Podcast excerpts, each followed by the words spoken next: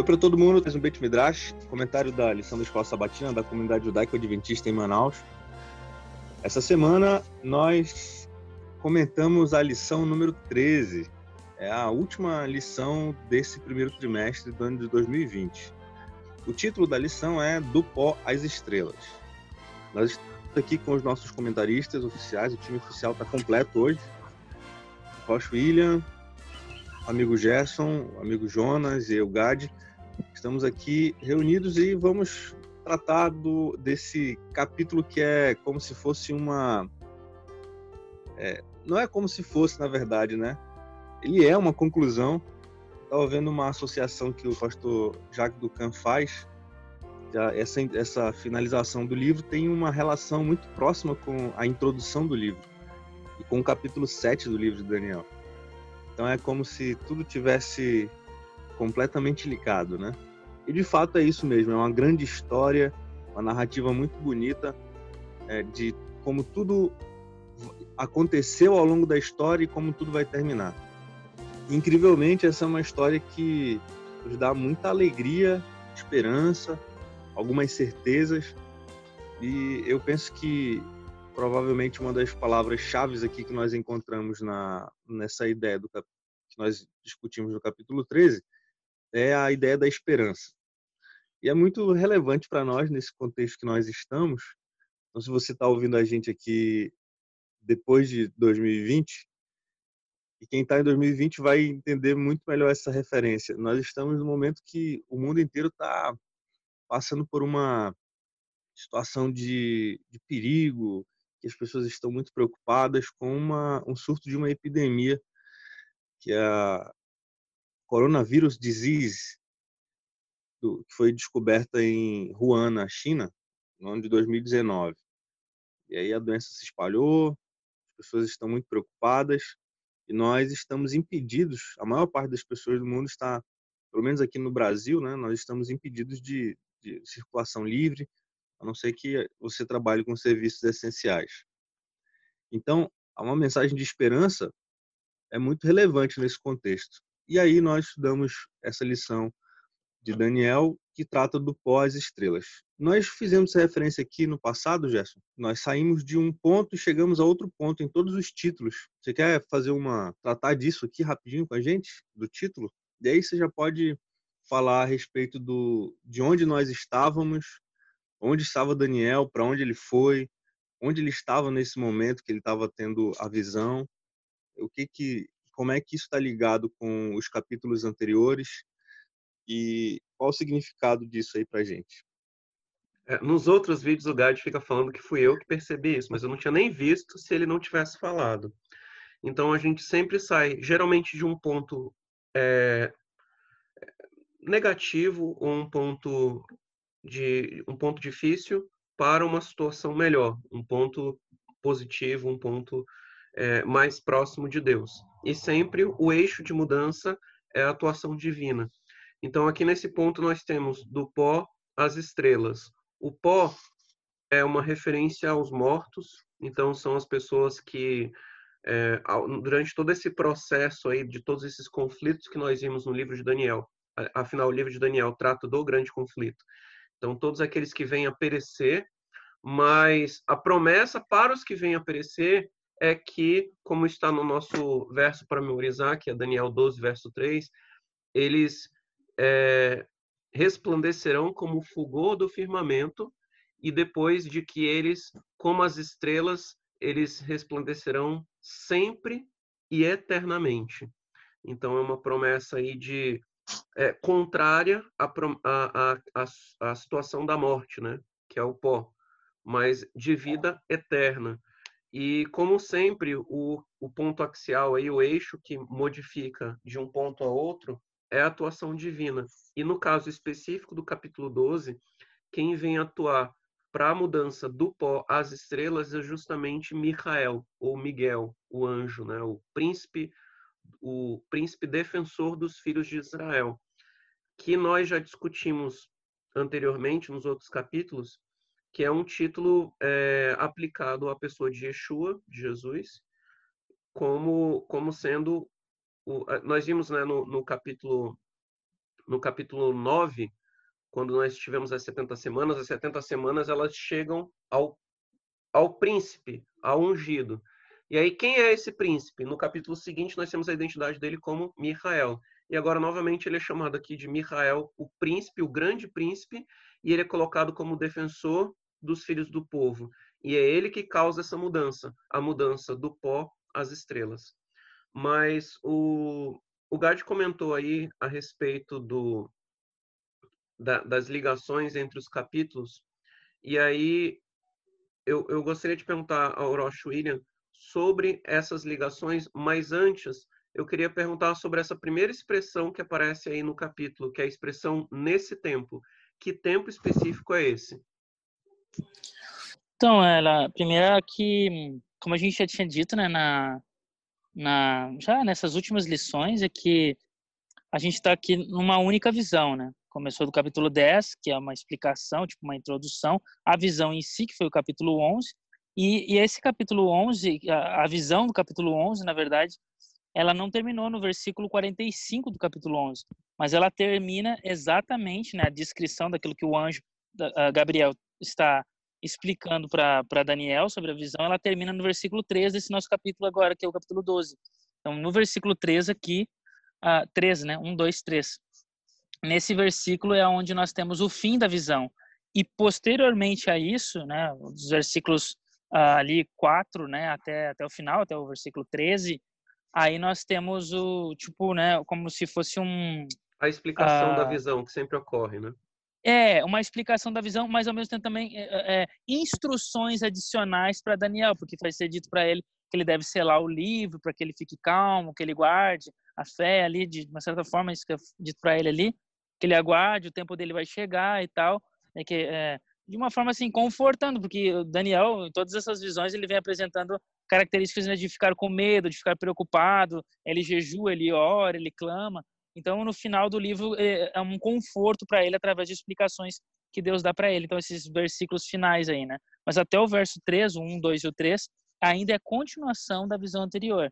Então, por isso, essa expressão que tu acabaste de, de falar, né, que é, que é que é, é neste tempo, né, ela se refere então ao que foi falado. A gente tem que ligar isso ao que foi falado no capítulo anterior, porque é a continuação, né? É, entendendo que na época aí dos, é, sei lá, do, do, dos maçoretas, dos, é, dos se escrever as escrituras, o próprio, próprio Daniel, não tem essa divisão em capítulos e versículos como a gente tem. Então, possivelmente que o capítulo 11 ele terminaria então no capítulo 12, versículo 3. Isso seria toda a visão, né? É, e é claro que também aqui a gente é, conta, né, a partir do capítulo 12, verso 1, a gente consegue fazer um paralelo com, com o capítulo 7, como o Gad falou, e com o capítulo 2, né, então, e com, os outros, com, os outros, com as outras visões também. Então, está é, é tá bem conectado, e inclusive com o capítulo 1, né, que é, que é um capítulo introdutório. Tem bastante conexões a, é, a dar, dar-se início ao, ao último capítulo a partir daqui, como a gente tem, né? Então, essa descrição nesse tempo, né, que se levantará Miguel, o tempo é relacionado com aquilo que acontece ou que vai acontecer né, na profecia como descrito no, nos versos finais, nos versos 40 45 do capítulo 11, né? E o que, que a gente teve lá?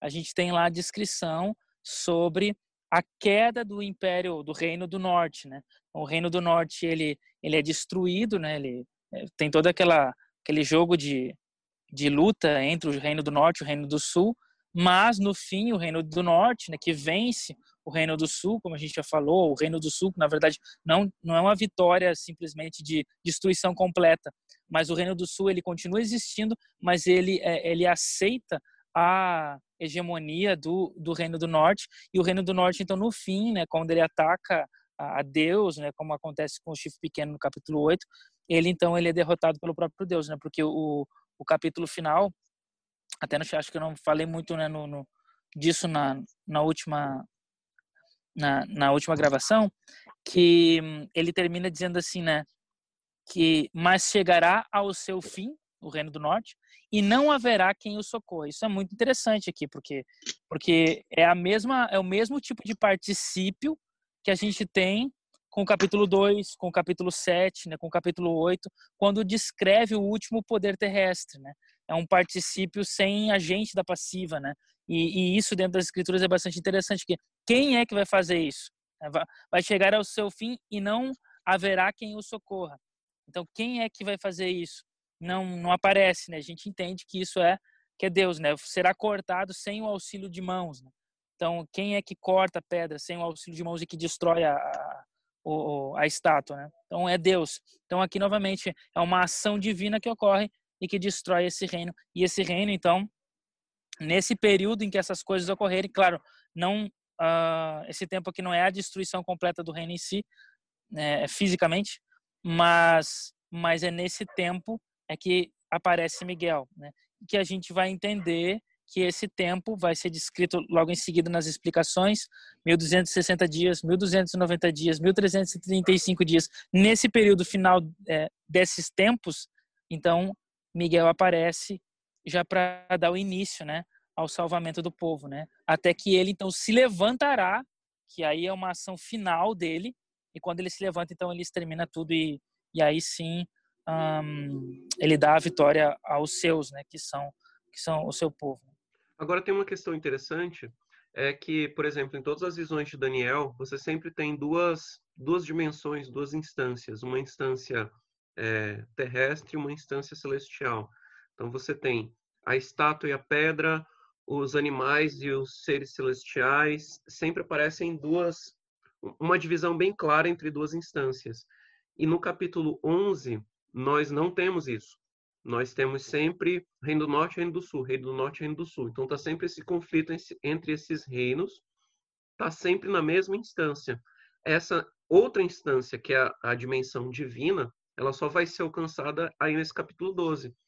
Mas ele faz uma quebra é, bastante significativa com o texto, principalmente se você considerar aquela estrutura que o senhor comentou na semana passada, né, de, de que as ações dos reinos do norte e do sul, elas vão vão vão ter paralelos umas com as outras até culminarem num ponto 7, né, de, o, o, o sétimo ponto, que é o conflito o conflito final, onde tem uma uma nova versificação aí do capítulo, onde tem as últimas ações dos dois reinos, né, o reino do norte e o reino do sul, ambos representando aí as ações de, de, de Roma.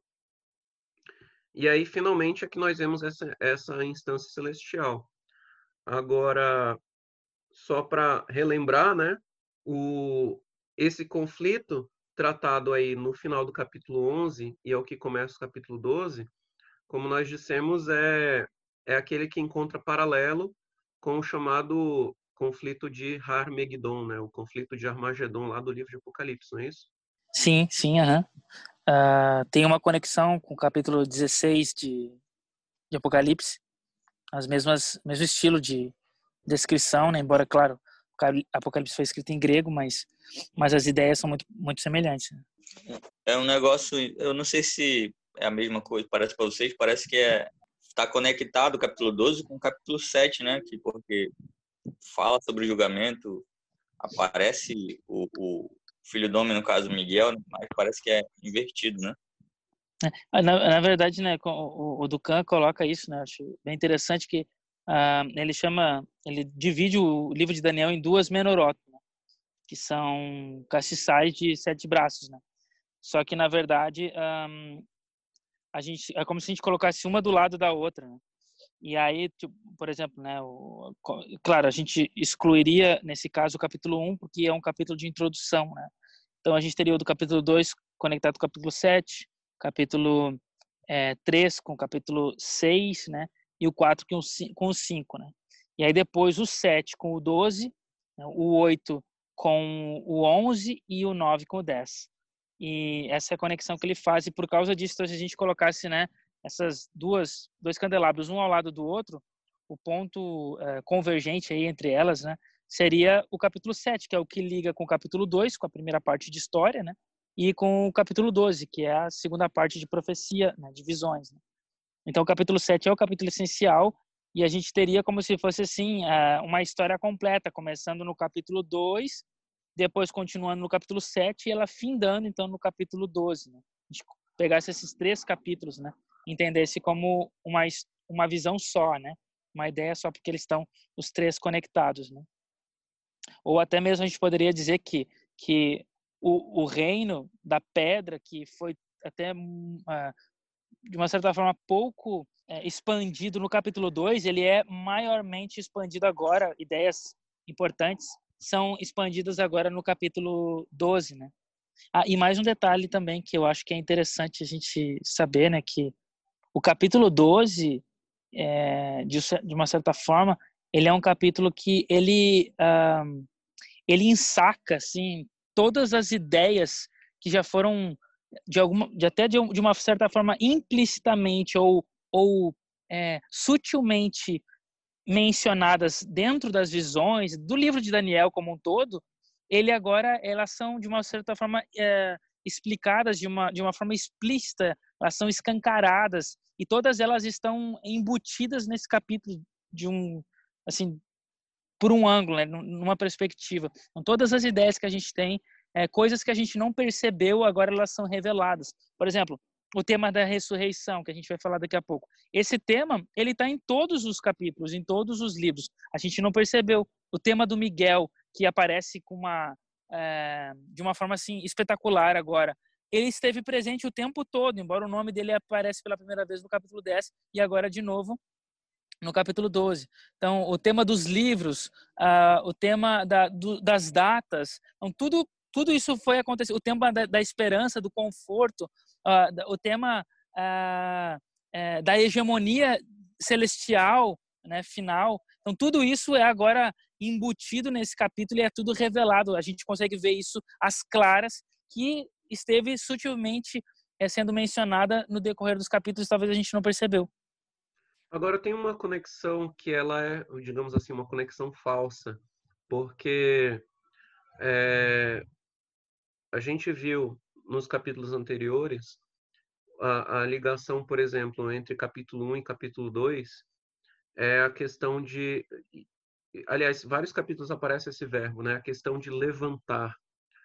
Aliás, não é capítulo 1 e capítulo 2, capítulo 2 e capítulo 3, né? Que o, o, a pedra levanta um reino, e aí, em seguida, Nabucodonosor levanta uma estátua tentando imitar a ação da pedra, e, e esse verbo levantar é um verbo é, é, relativo à ação divina de ordenar as coisas no mundo. Esse verbo é o verbo cum, né? O verbo de que a gente até usa na, na no, Não, mas no, aqui, aqui no cerimonial no capítulo 12? Já é, aí é o 12? verbo amado, né? Ah, ok, sim, sim. Uhum. Aí eu queria que o senhor explicasse para a gente qual é a diferença dessas duas ideias aí, se possível. O, o verbo amad, de alguma forma, ele, hum ele está mais relacionado com ah, até assim com algo que é firme, né? Algo que que é inabalável, né? algo que não é que não se que não cai, né? Embora não é a mesma raiz, mas é só interessante que alguns é, filólogos eles é, dividem a, a, o hebraico é uma língua de raízes triliterais, né? A gente tem três letras que formam um verbo base que vai dar formação a muitas outras palavras, né? E assim, a, o dicionário, né, o vocabulário hebraico, ele é construído assim. Mas alguns colocam que, que essas palavras triliterais, né, que são de três letrinhas, também são compostas por raízes biliterais, né? E que, por sua vez, uhum. são todas as raízes biliterais, óbvio, é formado por duas letras, né? Ou seja, por uma letra só, que é a letra em si, né? Então, e aí é interessante porque o verbo amen, né, o verbo aman, né, que é o verbo também uhum. acreditar, crer, da onde a gente fala amém, né, emunar, que é, que é fidelidade, né. Então, é, é um é um, um, um, verbo que, que, que começa com a, com a mesma com o mesmo som, né? Am, né? Assim como o verbo amad começa também am, né? A diferença é a última letra. Mas o detalhe é que é, é, essa ideia, mesma ideia do verbo amen, que significa algo que é firme, algo que é intacto, é que é, que é como se fosse um, um pilar, né?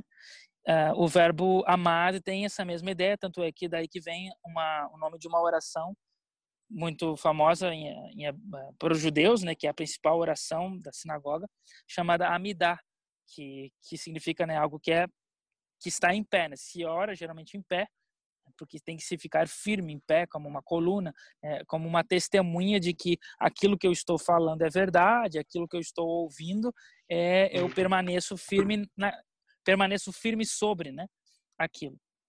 Então, o, e é por causa disso, então, o, esse verbo dentro das escrituras muitas vezes ele está conectado com a ideia de, de guerra, como se fosse alguma ação militar, né? Por exemplo, no capítulo 11 do livro de Daniel, esse verbo ele se repete várias vezes, né, o verbo amado. E ele se repete em relação aos reinos do norte e do sul, que eles se levantam para atacar o outro. Então, toda vez que um reino se levanta, e no final ele ficou em pé, porque significa que ele venceu, tal reino X lá vence. Então, nesse jogo de paralelismo, né, que já falou agora, que acontece dentro do capítulo 11, entre esses dois uh, reinos, eles então aparecem, né, intercambiavelmente ali, eles vão aparecendo em relação a um reino ou ao outro, é, se referindo ao, ao poder deles de se permanecer, de permanecer ou de vencer o outro. E agora aqui Miguel, não sei se de uma forma irônica Daniel faz isso, mas Miguel ele é, usa o mesmo, né, o mesmo verbo, assim como os reinos anteriores, Amad, né, eles se levantaram, agora Miguel Amad, né, Michael Amad. Então, ele se levanta para para executar a ação final, né? E, e, o ato dele se levantar significa essa ideia de, de, de que ele dá a vitória, ele traz a, a, a vitória consigo, né? Ele ganhou a guerra, né? Ele, e ele permanece, né? Então, é, essa é uma coisa interessante, né? Outro detalhe também é que isso não está lá no texto, mas é uma, a gente pode entender isso que óbvio que isso aconteceu, mas é, quando Deus ele cria Adão, Adão possivelmente foi criado vamos supor, se ele foi deitado, se ele foi criado deitado, ou se Deus foi construindo dos pés à cabeça. Então, de alguma forma ou de outra, né, se ele foi criado deitado, ele teve que ficar de pé. E é o ato de ele estar em pé que torna ele algo vivo, né? Que torna ele é, consciente, né? E vivo em si, né? Porque ele começa a se mexer, ele começa a se mover, ele precisa andar. E se ele foi criado em pé, né? Dos pés para a cabeça, da mesma forma, né? Ele foi criado para estar em pé, para estar firme, né? E assim também é como se posiciona o Miguel. Agora, em relação ao, ao verbo cum, o verbo cum, ele é um verbo, como a gente diria, um sinônimo, né? Porque ele também tem a ideia de, de se levantar. Eu, eu não saberia dizer assim, se tem alguma coisa que é específica do, do verbo cum em relação ao verbo amado. Sei que eles são sinônimos.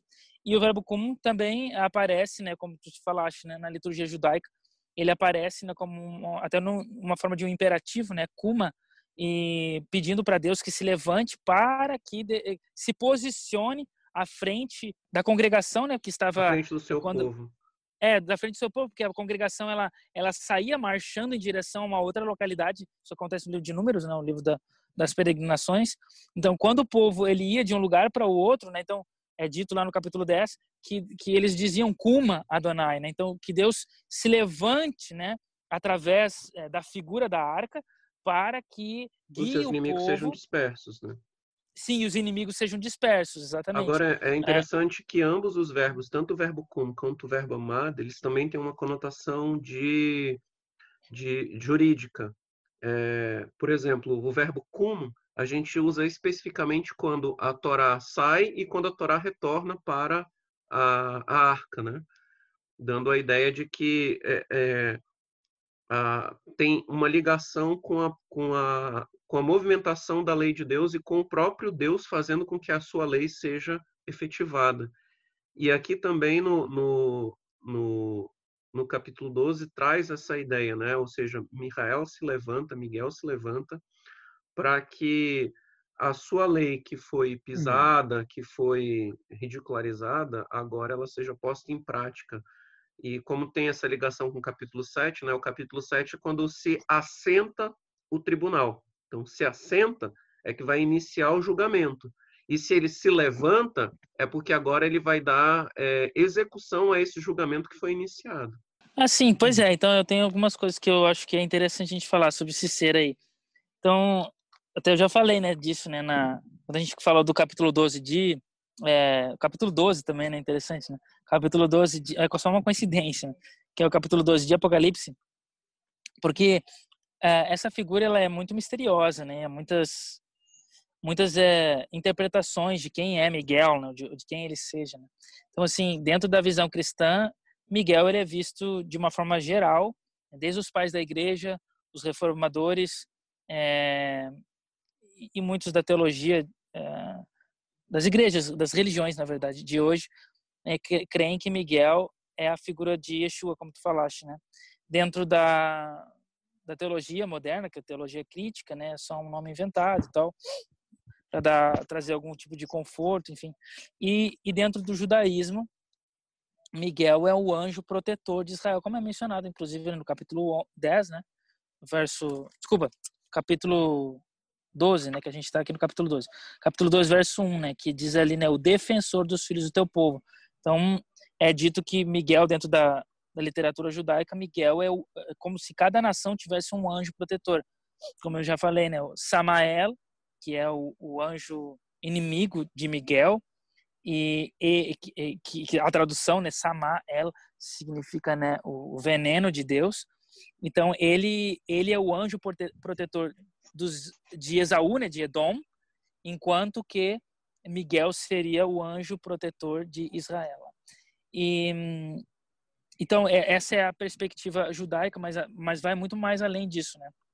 Então para os judeus é interessante da, da onde é que veio esse nome, né? Eu acho isso muito curioso porque o nome, de acordo com o midrash judaico, o nome ele ele é, ele surge de dois é, de, do, de dois versículos, né? Da, das escrituras. Um é Êxodo 15, verso 11, e eu vou não vou pegar aqui porque acho que todo mundo conhece, já falou sobre isso, né? Êxodo 15 é, é o capítulo do Cântico do Mar Vermelho, né? no versículo 11, né, depois que eles ganharam, né, e, e, louvando a Deus pela vitória, então, dentro do cântico, Moisés diz, né, Mihamorra, que, que significa Baelim Adonai, né? Então, é, quem é tu entre os deuses, ó Senhor?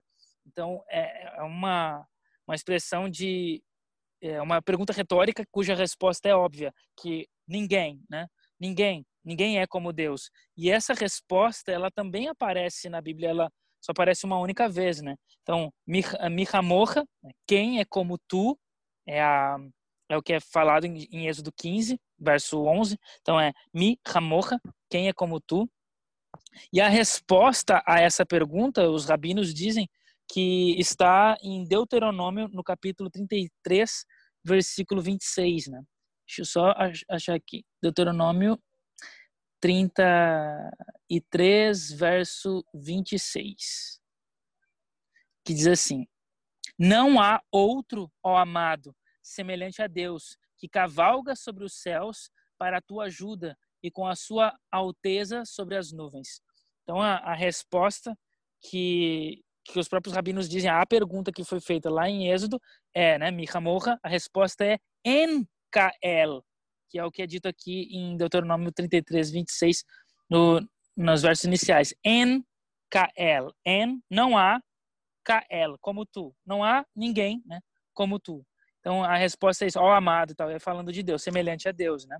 Só para enfatizar, né, o, a, a pergunta está no primeiro cântico de Moisés, o cântico do mar, e uhum. a resposta estaria no segundo cântico, que é o Razino, o cântico. Profético. Exatamente, exatamente, que eu, eu mencionar isso. Então, é, duas coisas muito interessantes, né? O primeiro e o segundo cântico, né? que na verdade, né? É, é o que dá a introdução à saída do Egito e o que dá a introdução a, a, ao fim dos 40 anos e a chegada na Terra Prometida. E aí os rabinos eles fazem um, uma espécie de eles leem né, essa essa pergunta, essa resposta, Mihamorra versus NKL como, como uma espécie de um, um quiasma, né?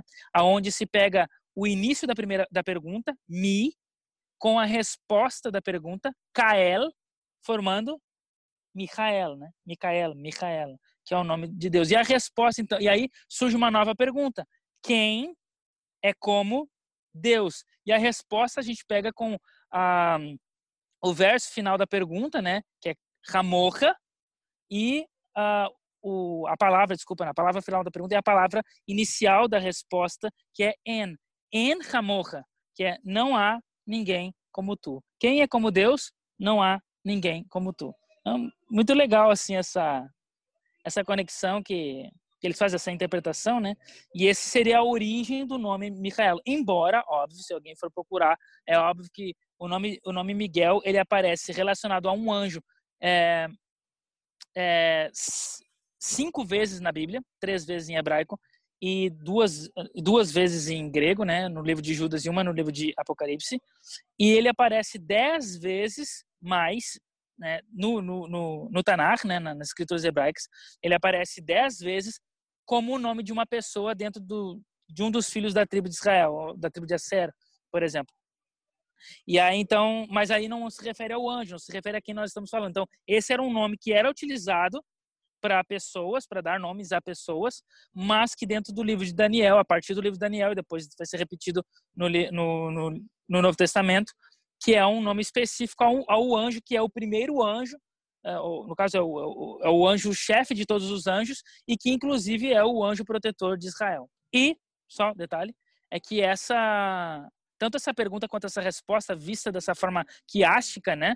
É, Mihamoha en Kael, que forma Mikael en Hamoha, ela ela é, designa, né, um ser divino, né? porque que, quem, é, a pergunta é quem é como Deus? Quem é como Deus? Quem é como Deus? E aí, mas quem é Deus?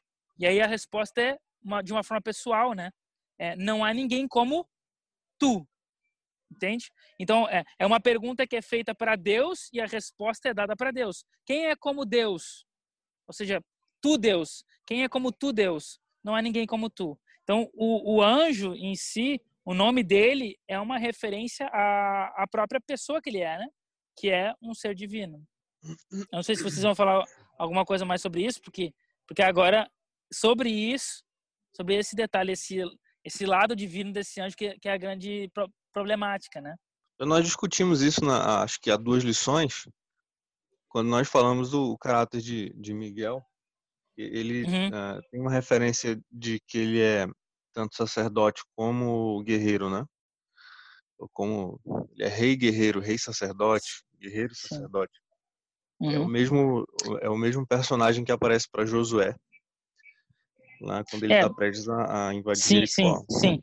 É porque porque se ele é um guerreiro líder, né? O guerreiro um, né? O, o primeiro guerreiro significa que ele é o rei, né? Então é um subentendido, né? Todos os grandes líderes, eles eram guerreiros, como Saul, como Davi. Salomão talvez não era tanto, porque não teve guerra no, no reino dele, né? Ele usou mais a inteligência do que a, a força. Mas geralmente todos os líderes, né? Josafá, Joás, né? Jo, a, esqueci, Ezequias, todos eram reis e eram guerreiros, né? E só que ele, né, com aquela mesma perspectiva do, do Melquisedeque, né, além de rei, ele também é sacerdote. E esse é um detalhe interessante, porque dentro, isso inclusive vem também dentro da, da literatura judaica, exatamente por uma interpretação do livro de Daniel, porque é, aparece ali que está vestido de linho. Né, ele está vestido de linho. Então, o fato de estar vestido de linho, linho branco, isso é uma, uma referência à veste sacerdotal, a veste que o povo utilizava no dia da expiação.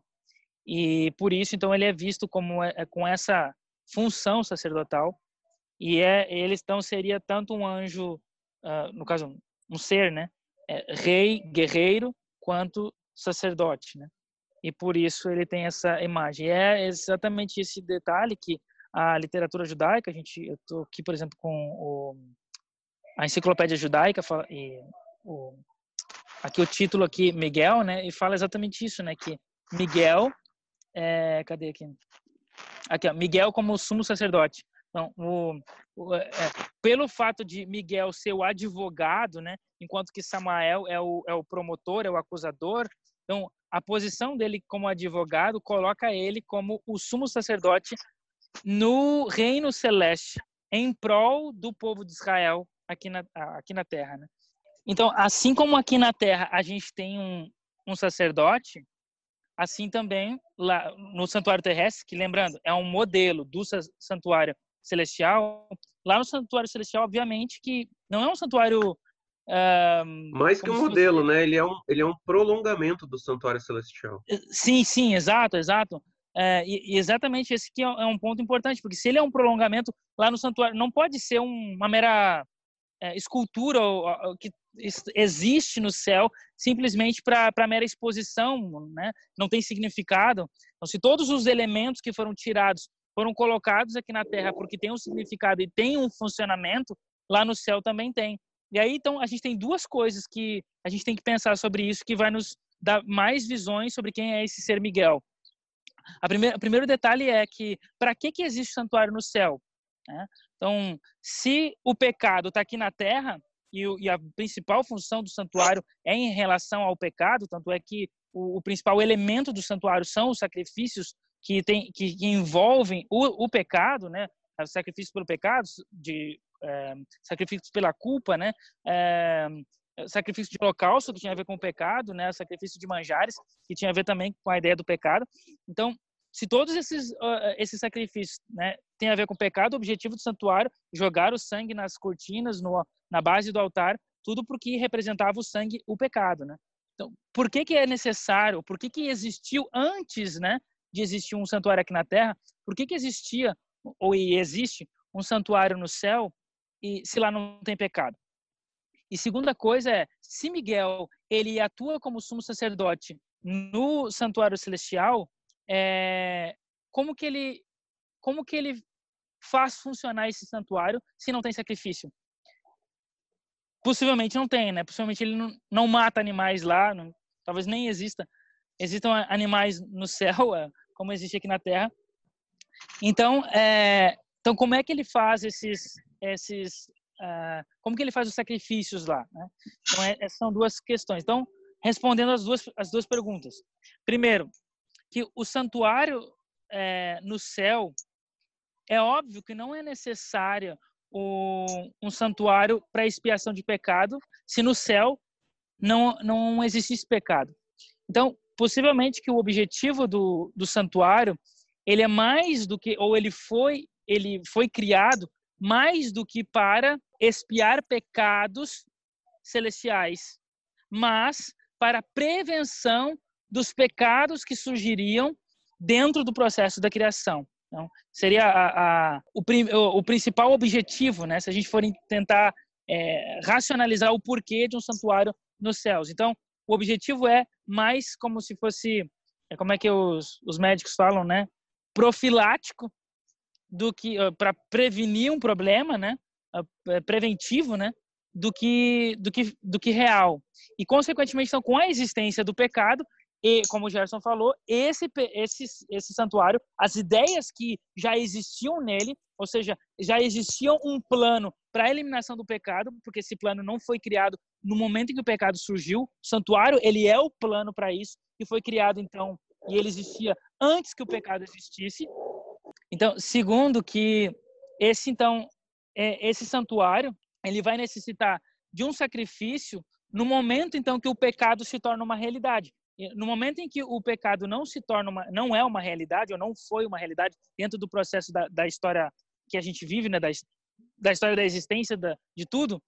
Então, no momento em que o, o, é, o pecado ainda não é uma, uma realidade, o santuário ele simplesmente ele é como se fosse todos os dados, né, todos os detalhes que vão ser utilizados para a eliminação do pecado quando ele surgir.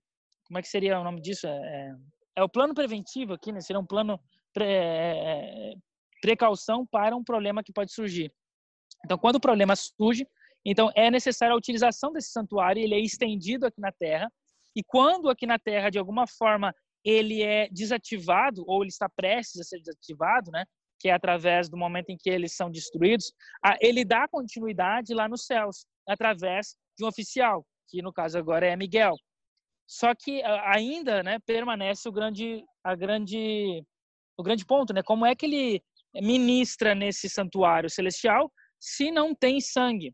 E aí que vem o grande ponto aqui desse ser Miguel, é porque ele, além de ser um guerreiro é, rei, ele também é um sumo sacerdote sacrifício. E como que a gente entende isso? Porque se ele tem uma visão, ele tem uma figura divina nele, né? Que o nome dele revela isso. E nessa interpretação rabínica que eu falei, é a resposta, uma resposta pessoal a Deus, né? Como a gente fala, Baruch, Atá, Adonai, né? Então, ó, bendito sejas tu, né? Então, uma resposta pessoal, né? Não é referido como ele, mas referido como tu. E, e assim também o nome, né? A resposta de né? quem é como tu, né? É, não há ninguém como tu. Então, como ele é um ser é um ser divino que está conectado com ele, é como que ele pode ser divino se ele é um anjo? E, e, a mesma coisa a gente poderia perguntar em relação a Yeshua, como que ele pode ser que foi uma das uma das coisas que que que, é, que foi contestado né, em relação a, a ele dizer-se ser o Messias, né? Que é como que ele poderia ser o, o divino se ele era humano? Então, a mesma coisa, como é que a gente pode dizer que Miguel é divino se ele é um ser, né? Ele é uma criação, assim como o ser humano. Como posso dizer que ele é divino se ele é também uma criação, uma criatura? E a, e a resposta que a gente encontra através da de Paulo, né? É, e também poderíamos até colocar dentro é, do, de uma interpretação é, também do, do capítulo 8 de, do livro de Provérbios, né? Mas Paulo, no capítulo 2 de, de Filipenses, né, falando ali os problemas que estava a igreja de Filipenses estava enfrentando, ele pede para que os, o, a, liderança do, do povo ali de, de Filipos, ele, eles, eles tivessem o mesmo sentimento de humildade que, que existe em Yeshua. Vocês estão brigando por posições, estão brigando por, por situações, em vez de você se, se humilhar, né, baixar a bola e deixa o outro lá fazer, cada um respeitar uns aos outros, porque é isso que Yeshua nos ensina. Ele foi humilde. E sabe até sabe qual foi o nível de humildade dele? Então Paulo explica, né? É porque ele, versículo 6, capítulo 2, verso 6 de Filipenses, porque ele subsistindo em forma de Deus, ele não usou como usurpação, como roubo, ser igual a Deus. Ele era Deus. Antes, o que, que ele fez, sendo ele Deus? Ele a si mesmo ele se esvazia, assumindo a forma de servo, tornando-se em semelhança de homens e reconhecido em figura humana. E assim mesmo ele se humilhou, tornando-se obediente até a morte e a morte de cruz, né? E aí depois vem a questão da ascensão dele novamente. Então, se a gente entende, né, de uma forma é, sistemática, né, o que que o que que esses versos aqui eles eles dizem? E esses versos eles falam do que é chamado da do esvaziamento divino, né? Então Deus, ele era Deus, ele é Deus, né? Mas para que ele se comunique com as criaturas, ele precisa perder o jeito Deus de ser. Por quê? Porque Deus só existe um. Criaturas existem várias, de várias formas, é, quem sabe de várias percepções de realidades é, de uma forma diferente, né?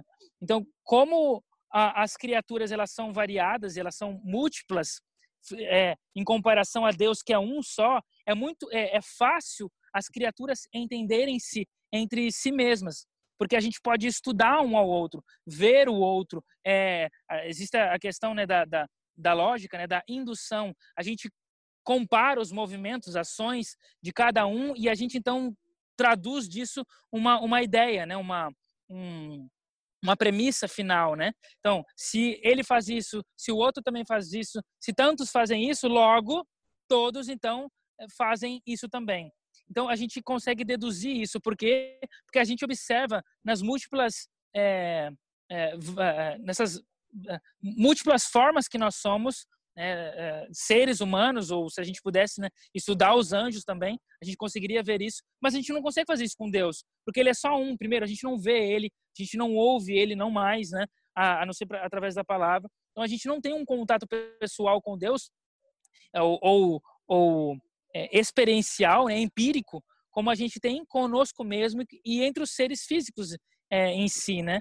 Então a gente pode se nos autoavaliarmos através dessas percepções que a gente tem, né, que nos foi dada, né, que são os nossos sentidos. A gente não pode fazer isso com Deus. Então, o que, que Deus faz? Sabedor dele disso, porque ele é o criador de todas essas coisas, ele então ele se desfaz de quem ele é para que ele possa ser empiricamente é, ser perceptível à realidade é, criacional através de uma figura criacional. Então ele se desfaz do ser todo-poderoso e, e, e, único que ele é, a, através de um ser que ele mesmo criou e ele se autocria, ou se ele se auto-faz, para que a gente possa percebê-lo, que a gente possa entender as ações divinas na nossa linguagem, na nossa forma, na nossa perspectiva. E primeiro, é, ele faz isso, e obviamente ele devia fazer isso, em relação aos anjos, porque a gente às vezes se acha muito especial, porque só nós precisamos da salvação, e a gente esquece que os anjos também pecaram, né? Os anjos também é, são seres com livre-arbítrio, então são seres que precisam, é, são seres que também é, envolve esperança dentro deles, né? Eles, eles têm isso, eles têm medo, eles têm preocupações, eles têm os mesmos sentimentos que nós, de alguma forma eles são, é, embora são seres, talvez, na aparência e, e, nas, é, e nas habilidades que lhes foram dadas são diferentes ou até mais avançadas em relação a nós, mas eles também são seres que, pelo menos internamente, eles possuem as mesmas características. São seres que pensam, são seres que falam, são seres que, que têm emoções, né? que, têm, que, que fazem decisões que ministram em relação a Deus. Então, por causa disso, eles também precisavam de algum tipo de, de referência divina dentro da perspectiva angelical. E essa referência divina que foi lhes dada é o anjo Miguel.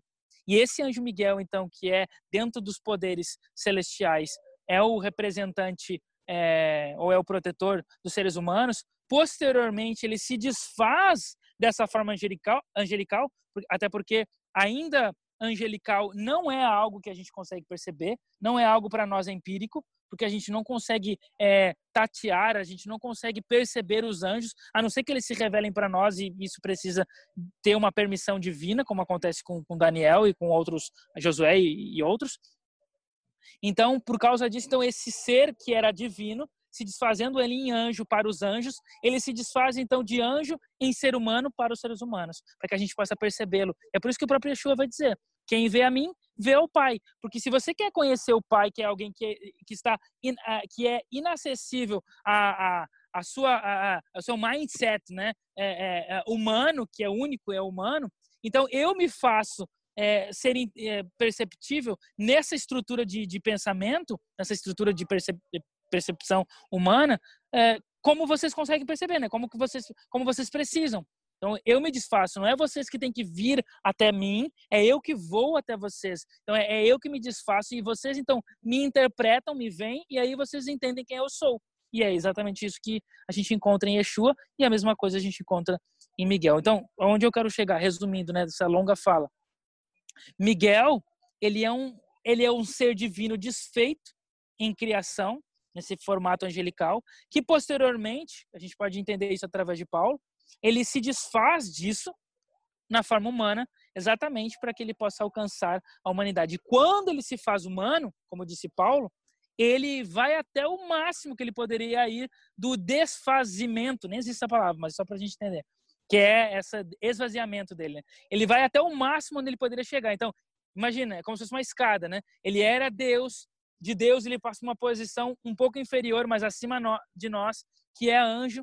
De anjo ele passa por uma posição inferior, que é igual a nós, que é homem, criatura humana. E de criatura humana ele vai ao máximo que a criatura humana pode fazer, que foi aquilo que nós trouxemos, é a sina que a gente trouxe para nossa espécie, que é, o, que é a morte. E ele vai até a morte.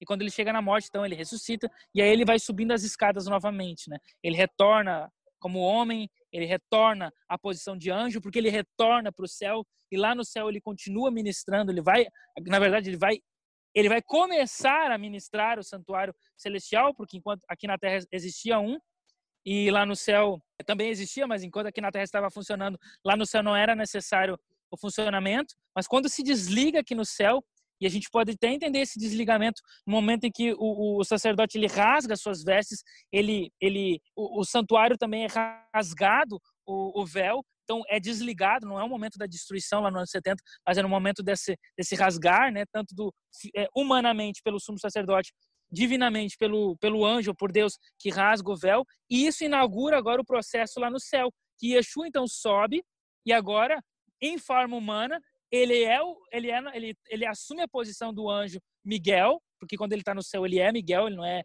ele não é Yeshua, ele é Micael. E agora com o seu próprio sangue, porque ele é o sacrifício, ele derrama sobre sobre ah, os, os, os móveis do santuário celestial, e ele então começa o processo do julgamento e da ministração a favor do seu povo. Né? Muito bem. Daí o verso vai dizer, né? Nesse tempo se levantará Michael, Miguel, o grande príncipe, o defensor dos filhos do teu povo. E haverá tempo de angústia, qual nunca houve, desde que houve nação até aquele tempo. O que, que é esse tempo de angústia aí de que fala o capítulo 12? Essa, essa palavrinha ela é importante, né? Porque, porque a palavra grega que é utilizada ali é a mesma palavra grega que vai ser utilizada lá para uh, por Yeshua em Mateus capítulo 24, acho que é o verso 15, que ele fala do tempo de angústia, quando vocês viram o abominável da desolação que falou o profeta Daniel, quem lê entenda, e aí então ele começa a falar desse tempo de angústia. Então a gente conecta, né, através dessa palavrinha, a gente consegue conectar essa... O grego o senhor porque... diz na Septuaginta, que traduziu esse, esse, esse sim, verso. Sim, sim, é, porque, porque o Novo Testamento a gente só consegue entender as palavras, qual é a palavra hebraica que está por trás daquele verso, daquela expressão que alguém falou no Novo Testamento, é, como é que eu vou saber? Quando eu pego aquela palavra em grego e comparo ela com a Septuaginta. Ou seja, quando ele escreveu do... aquilo em grego, o que, que ele estava pensando em hebraico, na verdade? Né? Exatamente, né? exatamente. É. Qual é a tradução disso, equivalente disso que a Septuaginta fez em hebraico, né? E aí, então, é, essa expressão angústia, né? É, em grego, é, que, que, que Yeshua usa é a mesma expressão que aparece em Daniel capítulo 12, uh, versículo 1, né? Que, que o tradutor da Septuaginta ele utilizou para uh, descrever, né? Essa, essa expressão é a mesma expressão em grego. Então, a gente linka aqui esses dois capítulos, né? Então, o capítulo 12 é, está ligado com o capítulo uh, 24, como se Yeshua, quando ele estava falando essas palavras, ele com certeza estava pensando tanto no capítulo 9, que é onde fala esse abominável da desolação, expressão, né? Mas também uh, estava pensando no capítulo 11, 12, desculpa, 11 e 12, né? Porque é uma visão só.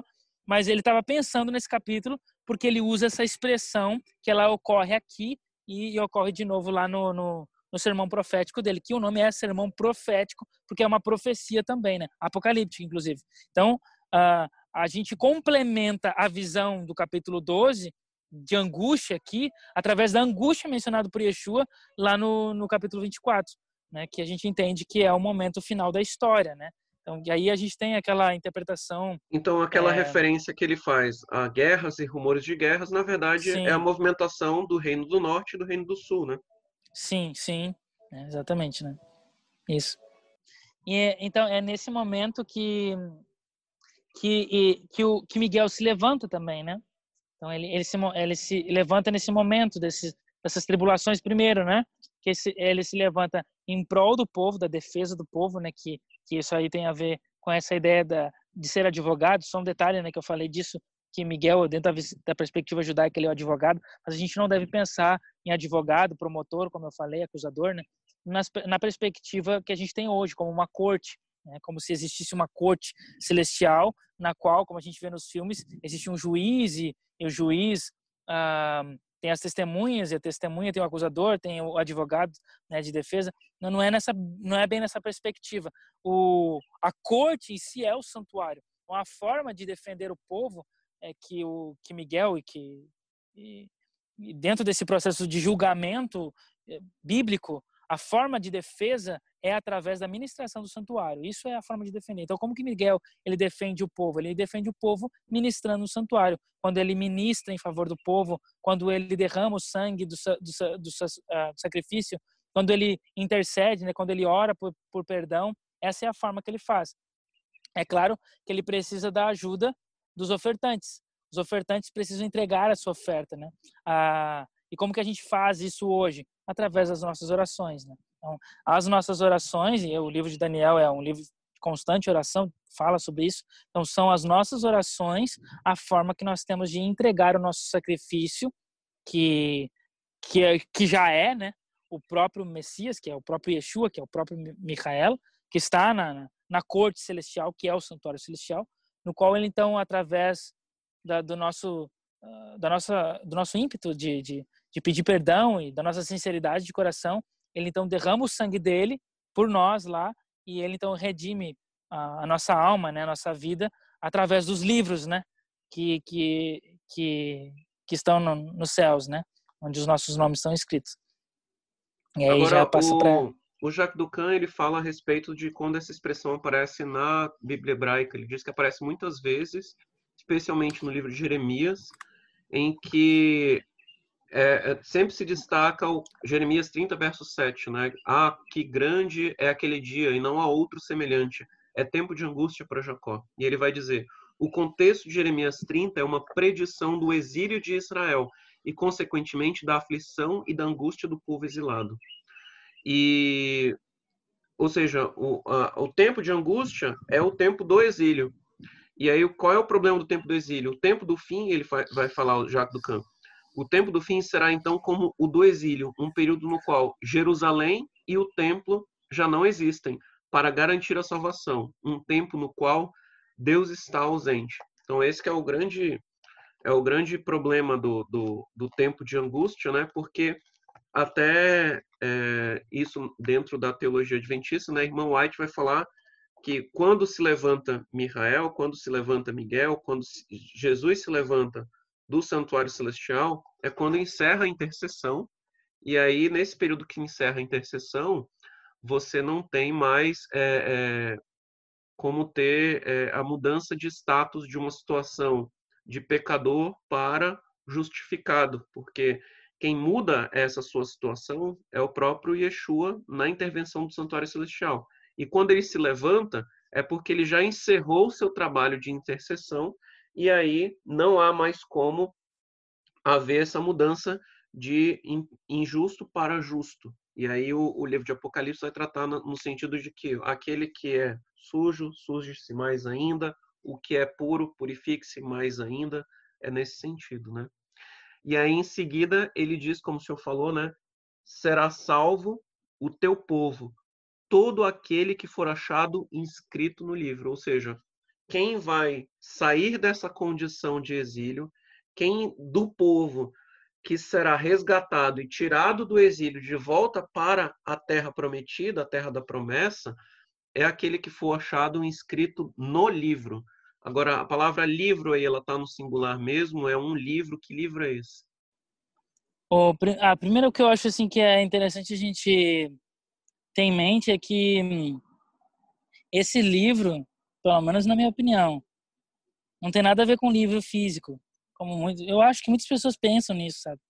Igual hum, é a questão da coroa, né? Que a gente vai receber uma coroa. Então, assim, eu acho que é uma visão muito silly, né? É, da Bíblia, né? Ou das coisas divinas, né? Como se a história da Isso coroa, tu... eu sempre brinco que os muçulmanos estão melhor do que a gente, porque enquanto a gente recebe uma coroa, eles vão receber sete jovens. Então, pois é. Então, esse negócio assim é muito. São 72 é, pueril, jovens. Né? 72, olha aí. Só Salomão teve mais, né? E aí, então, então é uma visão muito pueril, assim, porque, porque é óbvio que, que, que, o céu não se trata dessas coisas, que a eternidade não tem a ver com essas coisas, né? E que Deus não, não, não é não é uma pessoa, não é um ser, né? Não é um ser é, incapaz como nós somos, né? Então, que a gente precisa de recursos que o próprio Deus nos forneceu, a gente utiliza ah, em nosso favor, então, Deus não, não, não, não precisa dessas coisas, né? Então, não, não existe um livro, né? De fato, real. Imagina quantas pessoas, desde Adão e Eva até o fim, já são quase, quase 7 mil anos de história, e 6 mil anos, é, 7 mil anos, né? É, exato. São quase 7 mil anos de história, e, e, e aí a, a, como é que vai ter tanto livro assim, um livro que caiba tudo isso, é um livro real, né? Então, a gente tem que, hoje, eu acho que hoje, na nossa época tecnológica, né, a gente consegue entender essa, é, essa imagem bíblica de uma forma até talvez melhor do que Daniel e, e outros leitores antigos entenderam. Porque a gente tem uma coisa chamada backup. E, e, isso que eu acho que é a ideia desses livros, né? O, o que me torna eu, eu, não é a minha imagem, né? Mas é a minha é, é a minha história, é a minha é a minha visão de vida que só eu tenho e que só eu sei e que é uma coisa que é inacessível, né, dentro da, é, sei lá, da ciência humana. A gente tem o cérebro, mas o cérebro ainda assim é hardware, né? Não, ele, ele é o, o, o a parte hardware que controla o nosso software, mas o software em si ninguém consegue pegar, né? Ninguém consegue ter acesso a isso, né? E é esse então, software então, é o que você xinga e hardware é o que você chuta, né? É, exatamente, exatamente. Para que todo mundo possa entender, né? Ah, então, o, o que, que eu quero dizer é o seguinte, por exemplo, eu comprei um computador quando eu estava no Brasil, antes de vir para cá, eu comprei o computador e então era um computador novo, mas ele é o meu mesmo computador antigo. Por quê? Porque embora o hardware dele, a parte física dele era é outra, é nova, é melhor do que a anterior, mas mas o, o computador é, é o mesmo computador porque eu coloquei todas as informações que tinha no anterior, eu fiz backup, e aí então eu reinstalei tudo no meu novo computador. Então não mudou nada, não mudou a imagem, não mudou é, os programas, os livros que eu tenho, a mesma sequência que eu, que eu tinha antes é a mesma sequência que eu coloquei. Então é a mesma coisa. E, e, assim é o que é o que Deus faz conosco, né? Quando Ele lembra o nosso nome no livro, significa que tudo aquilo que nós somos, tudo aquilo que que eu sou, que é o meu uh, é o meu é o meu backup, né? De, de quem de o que me torna eu. Não importa se eu colocar isso em, em outro corpo físico, né? Se o corpo for diferente, mais bonito, ou, ou, ser, ou ser um outro corpo que não é o mesmo, não importa, porque continua sendo eu. Acho que tem até um, uma série, né? Da Netflix, é, Carbon, alguma coisa, não sei. Eu acho que fala disso, né? E, ou dá essa ideia. E claro, né? Tem o clássico que é Black Mirror, né? Que, Altered Carbon. Isso, exatamente, né? Então, ou seja, você tem um... Acho que tem até um, um filme também que, que é um, é um, um longa-metragem, né? Que também trata sobre esse, essa ideia, né? Você tira a... Você guarda, né? A pessoa através de quem ela é pelas suas ideias, pela sua história de vida e depois coloca em outro corpo, né? Aí se paga por isso. Então, um filme com isso aí.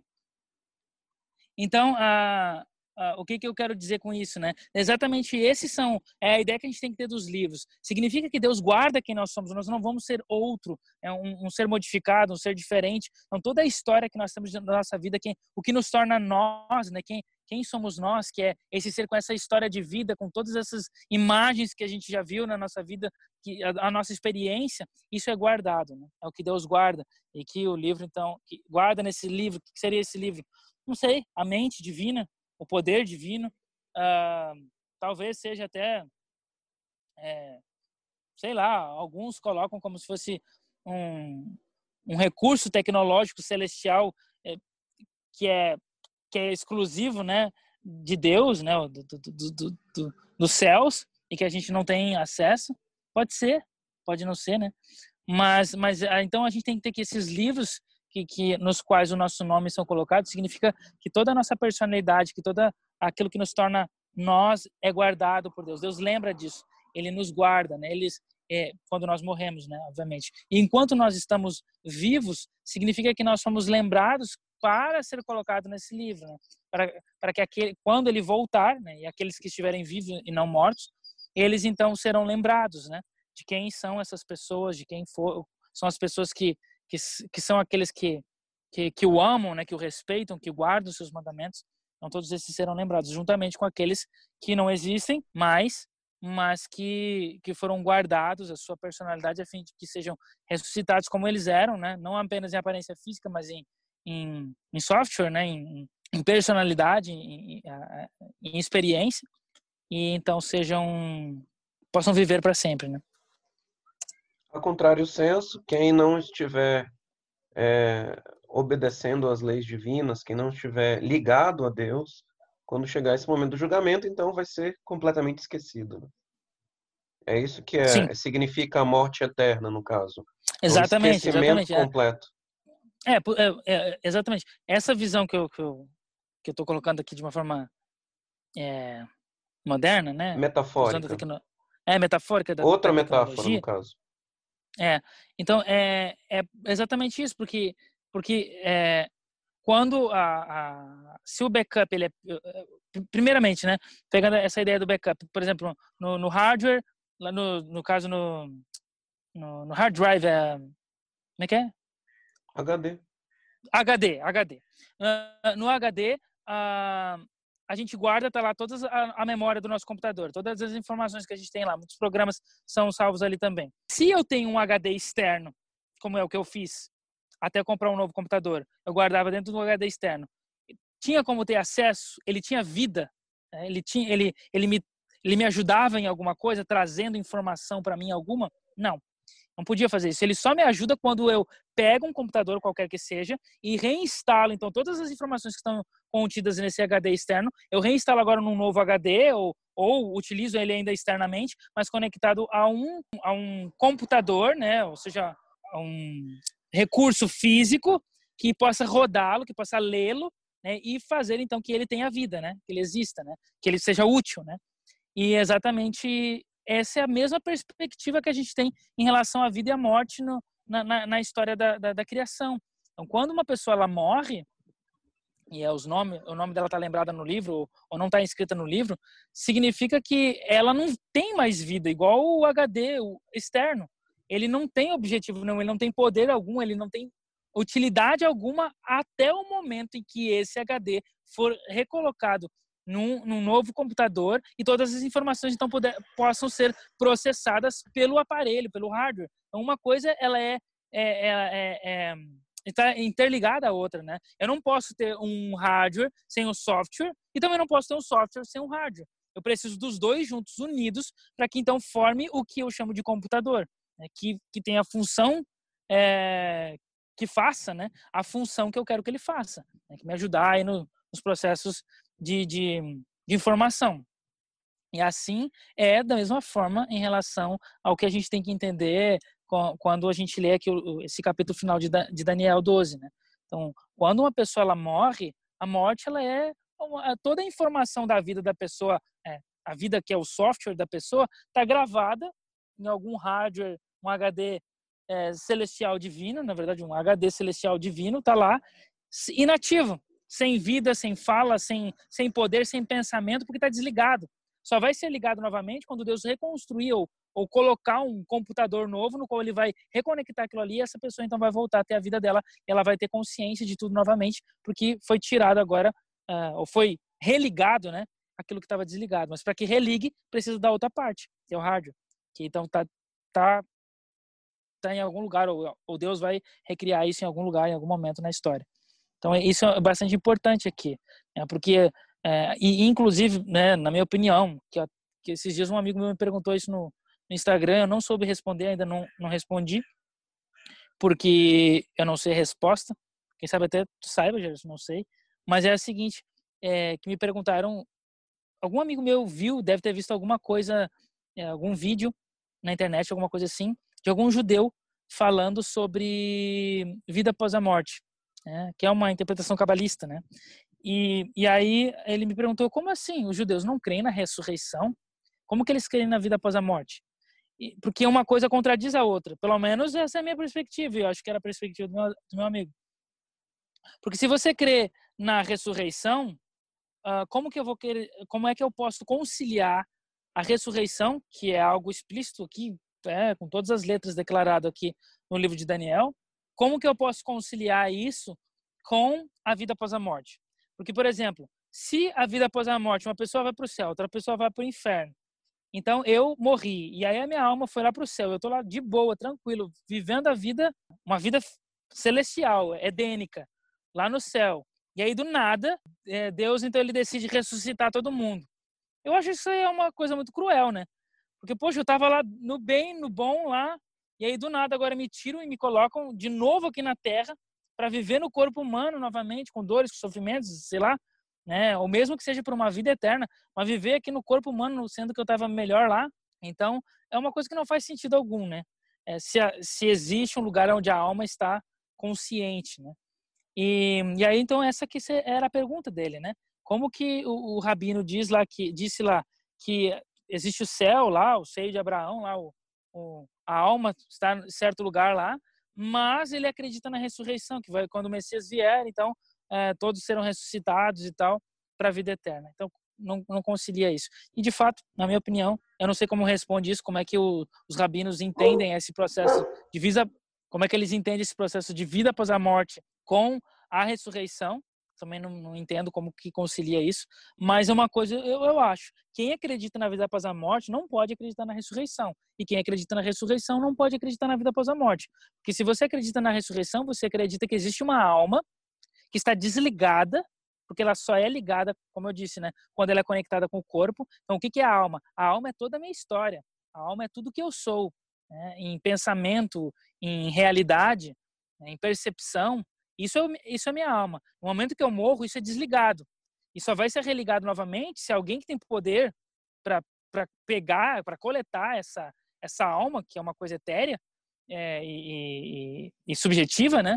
É, alguém consiga pegar isso e reconectar de volta no corpo, que é o que os médicos não fazem. Porque quando uma pessoa morre, seria muito simples. Imagina um jovem, né, pegar eu aqui, né, de 30, 34 anos.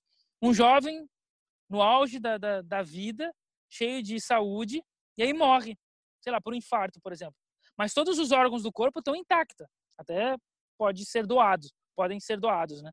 Então, tá tudo intacto. A única coisa que falta é, religar. É, é como se fosse, cadê o botão que eu aperto nesse corpo para eu colocar de volta a vida nele, a existência, a percepção, a história dele, tudo que ele que faz ele ele. Cadê o botão? Porque o corpo está perfeito.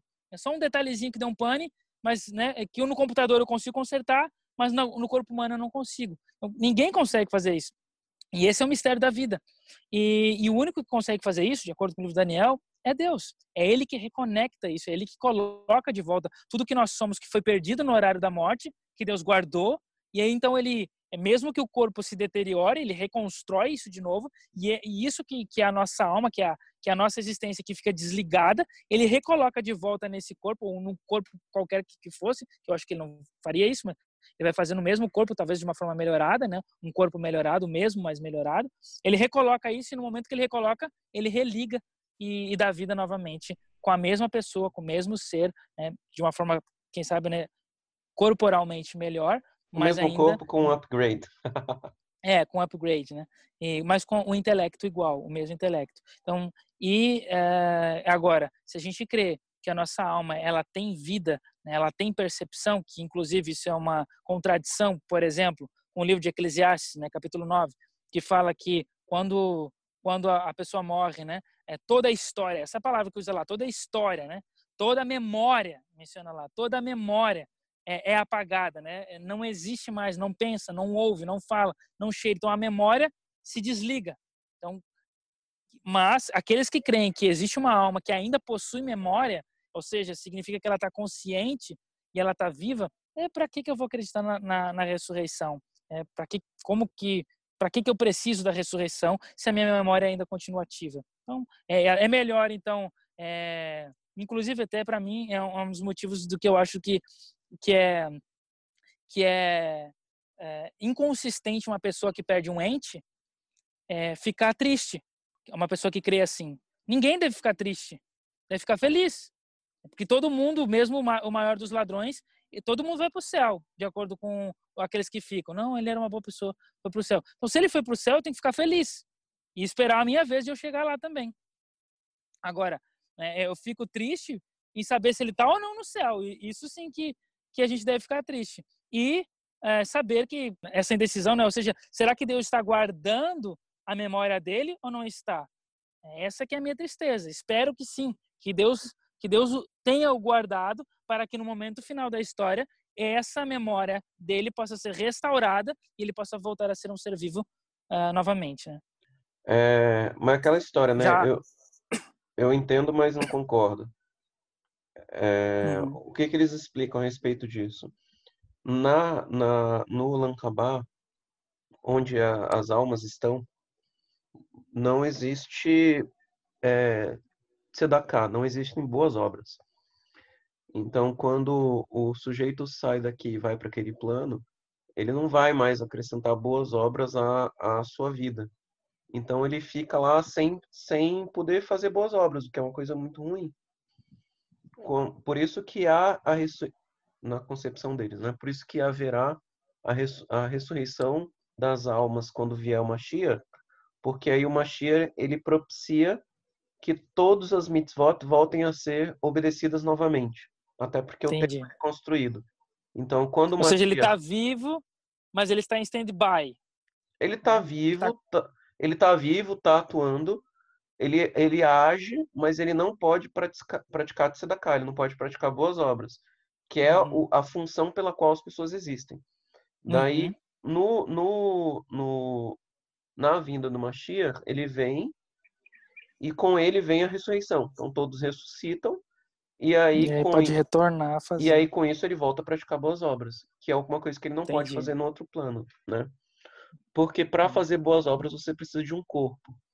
Sim, mas aí aqueles que, que estão condenados ficam nesse plano para sempre. Ou não? Ah, não, não. Não, no judaísmo tem, no, no, no hassidismo, né?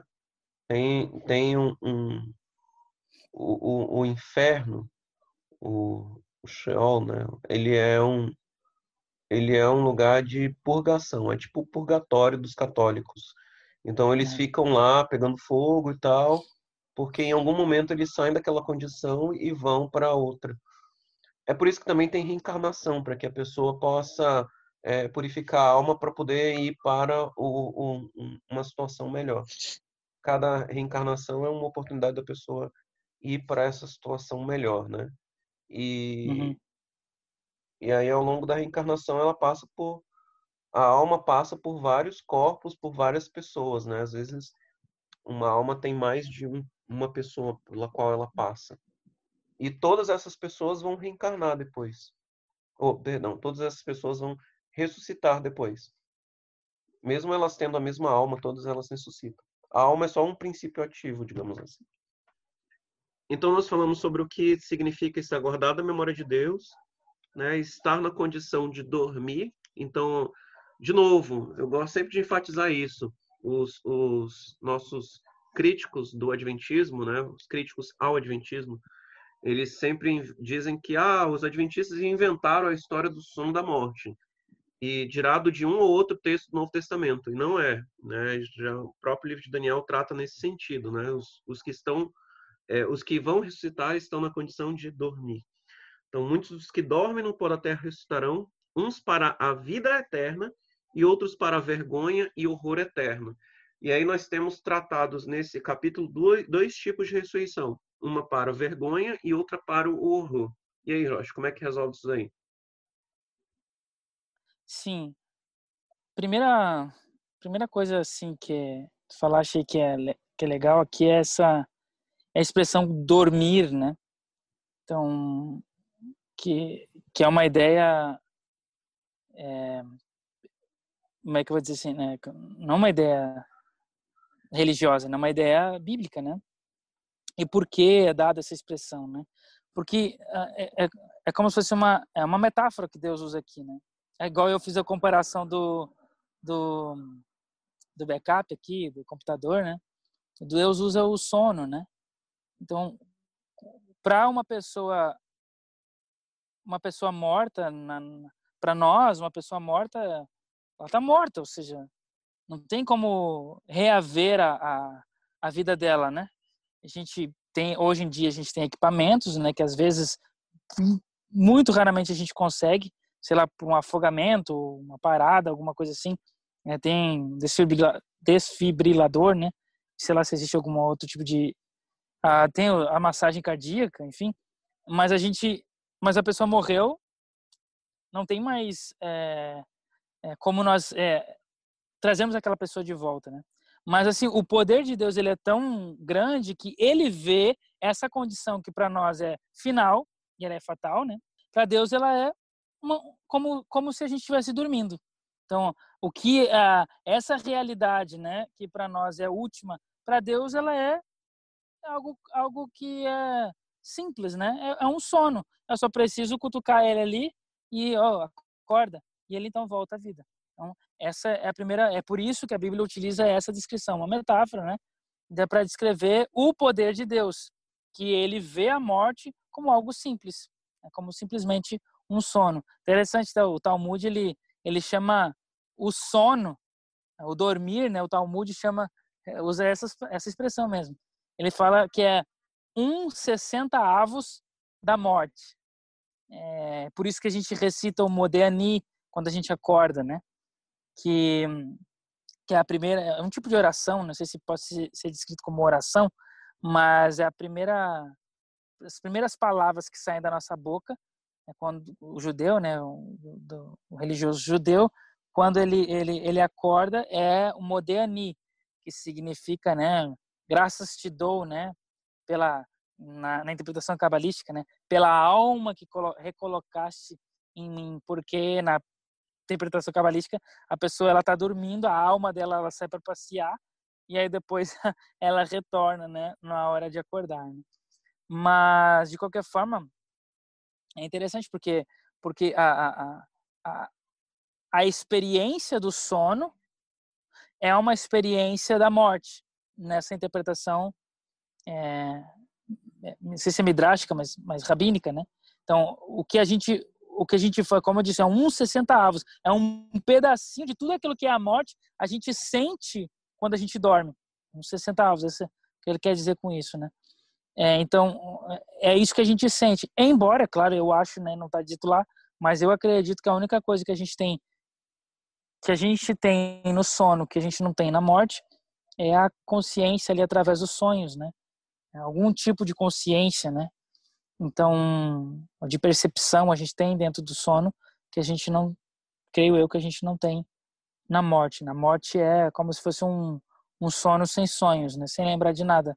Só lembra da última coisa que fez enquanto estava acordado, mas não durante, enquanto estava dormindo. Então seria mais ou menos essa expressão aqui seria a ideia de descrever o poder de Deus em relação à morte, que por isso ele é o único que tem condições, né, de nos devolver a vida, porque ele vê a morte como um simples sono, como um, algo no qual uma pessoa pode ser acordada, pode ser desperta. Né? E um, uma outra coisa, né, que o que, Shabat que também é uns 60 avos da eternidade, né? Sim, exatamente, bem lembrado, perfeito, exatamente, é a mesma a mesma relação. O Shabat é um, ou seja, a gente consegue sentir numa vida pecaminosa um pouquinho da eternidade quando a gente cumpre, obviamente, o Shabat como o Shabat deve ser cumprido, né? E, e então, uh, mas voltando aqui ao versículo 2, a gente está falando um montão, né? Até agora não saímos dos versos iniciais, que ainda está dentro da, da visão. O verso ele começa assim, né? Verabim uh, meishene, né? e muitos dos, dos que dormem, né? E, e essa, esse é um tema muito legal dentro das profecias, especialmente né, no livro de Daniel, que é essa expressão rabim, né? Que significa muitos, porque existe aí até é, debate, né? Quem são esses rabim? Muitos, quem são os que vão se ressuscitar? Os que dormem? Todos ressuscitarão ou alguns ressuscitarão? E, e aí é, é, é um debate que, que, se, que se trava, né? Em torno dessa palavra. Quem seriam esses rabim, né? Esses muitos, né? Dos que dormem no, no pó, né? Mas, é, mas primeiro, né? Embora aqui fala que alguns vão ressuscitar para a vida, outros para o horror eterno, o, o detalhe é que esse rabim, ele é uma expressão que geralmente está relacionada ao povo de Deus, né? Por exemplo, aparece de novo no capítulo 9. No capítulo 9, fala lá que ele vai fazer uma aliança com muitos, né? com muitos, né? Fará uma aliança rabin, né? Com rabin, né? Com, muitos. E depois, né? embora é em grego, mas é a mesma expressão. E no é, caso desculpa, essa, não, não. essa aliança que ele faz com muitos é justamente quando há uma abertura para que o povo de Deus inclua tanto os judeus quanto goim, né? Quanto os gentios. Sim. A aliança exatamente. que ele faz com muitos é uma referência a, aos povos.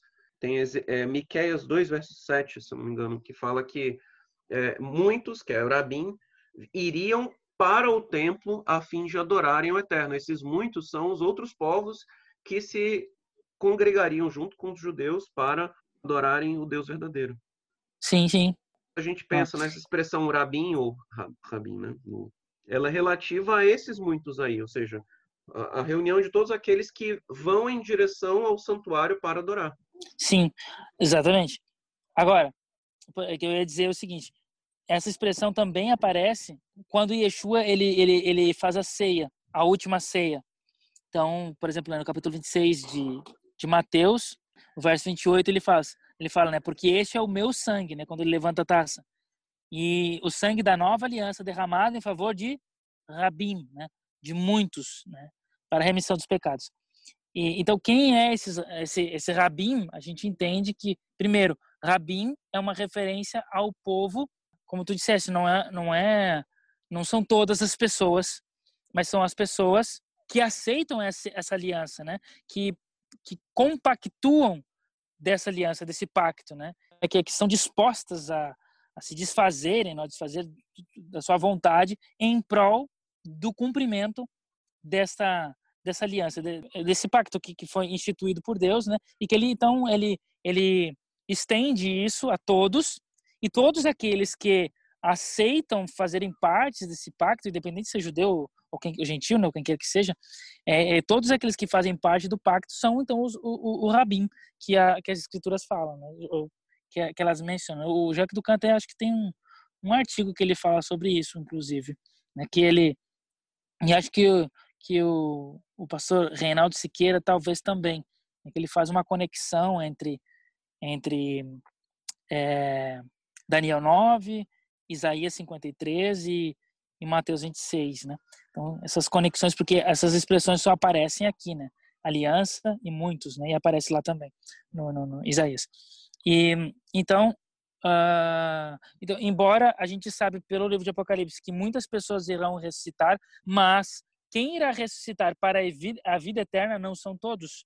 Né? Quem irá ressuscitar para a vida eterna são os rabim, ou seja, são aqueles muitos que fazem que fazem parte do pacto com Deus. É como se fosse, embora essa palavra não aparece lá, mas ou aparece, não lembro, mas aparece lá, por exemplo, quando Elias, né, fala que só sobrou eu de todos, todos profanaram, né? Todos estão é, todos todos são hereges, né? Exceto eu, que ainda permaneço fiel à tua palavra. E aí então a resposta que é dada para ele, não, ainda existem sete né, 7 mil que não se, não se curvaram a, a Baal. Né? Então, esse é a ideia né, do Rabin na, nas escrituras. O Rabin é um grupo, é, é os muitos ainda, dentre todos, são os muitos que ainda não é, compactuam com a falsidade, né, com a mentira, mas que permanecem firmes à verdade. E são esses os que são ressuscitados, então, em prol da, da vida eterna, né, para que que recebam né, a vida eterna, que na verdade não é um presente, mas é uma devolução a algo que nós perdemos, que, que porque quando fomos construídos, fomos construídos para essa realidade.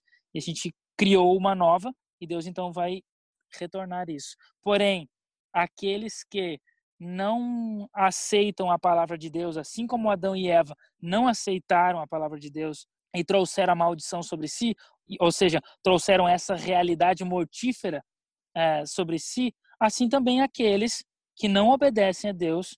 Né? Eu acho que é justo, né? É, não é uma, uma ação cruel da parte de Deus, mas acho que é justa. É justo que aqueles que não compactuam com Deus, que, perma, que, que compactuam com a mentira, que preferem isso do que a verdade, então eles estão trazendo sobre si a mesma realidade mortífera, estão afastando de si a realidade é, eterna, e, e por isso, então, que eles merecem e irão, então, receber o que eles querem, que é a morte, e a morte eterna. Porque dessa vez não haverá, né, como, como existe agora, a chance para a salvação, né? Porque esse tempo passou. A história precisa chegar a um fim, né? A gente não deve, não tem como nós ficarmos em pecado para sempre. O pecado existindo para sempre junto com a realidade da existência de Deus, que é bondade e, e nulo pecado, né? Então, em algum momento isso tem que acabar.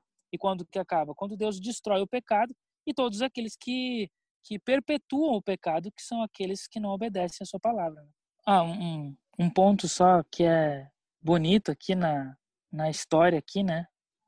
Um outro ponto interessante aqui é voltando à questão do, do verbo amad, que é o verbo levantar. O capítulo ele abre com Miguel que se levanta, né? Então, Miguel se levanta e ele então traz a salvação para o povo. E, e, isso é muito legal porque porque o mesmo movimento de, de, de Miguel é o movimento que ele estende ou ele transmite, não sei qual seria a palavra utilizada aqui, mas ele, ele, ele passa esse movimento para o seu povo, porque agora o povo também se levanta através da ressurreição, como a gente vê no final, né? Esse verbo, de novo, ele aparece, né? No versículo final, que é Gênesis 12, verso 13, quando quando o anjo fala ali com, com Daniel, tu, porém, Daniel, segue o teu caminho até o fim, pois descansarás, e ao fim dos dias te levantarás para receber a tua herança. Ou seja, a, essa ideia do levantar de Daniel está ligado com o versículo 2, com a ideia da, dos muitos que irão ser ressuscitados para a vida eterna. Em outras palavras, então, o, aquilo que o anjo faz, né, o anjo Miguel faz, ele se levanta, agora, to, quando ele se levanta, todos os que uh, pertencem a ele, né, porque são aqueles que pertencem a Deus, junto com ele também se levantam. E assim começa uma nova fase da história da, da criação, né? Então, e, e esse é, é, o grande detalhe impressionante dentro da, da história, né? Da história da profecia aqui, né?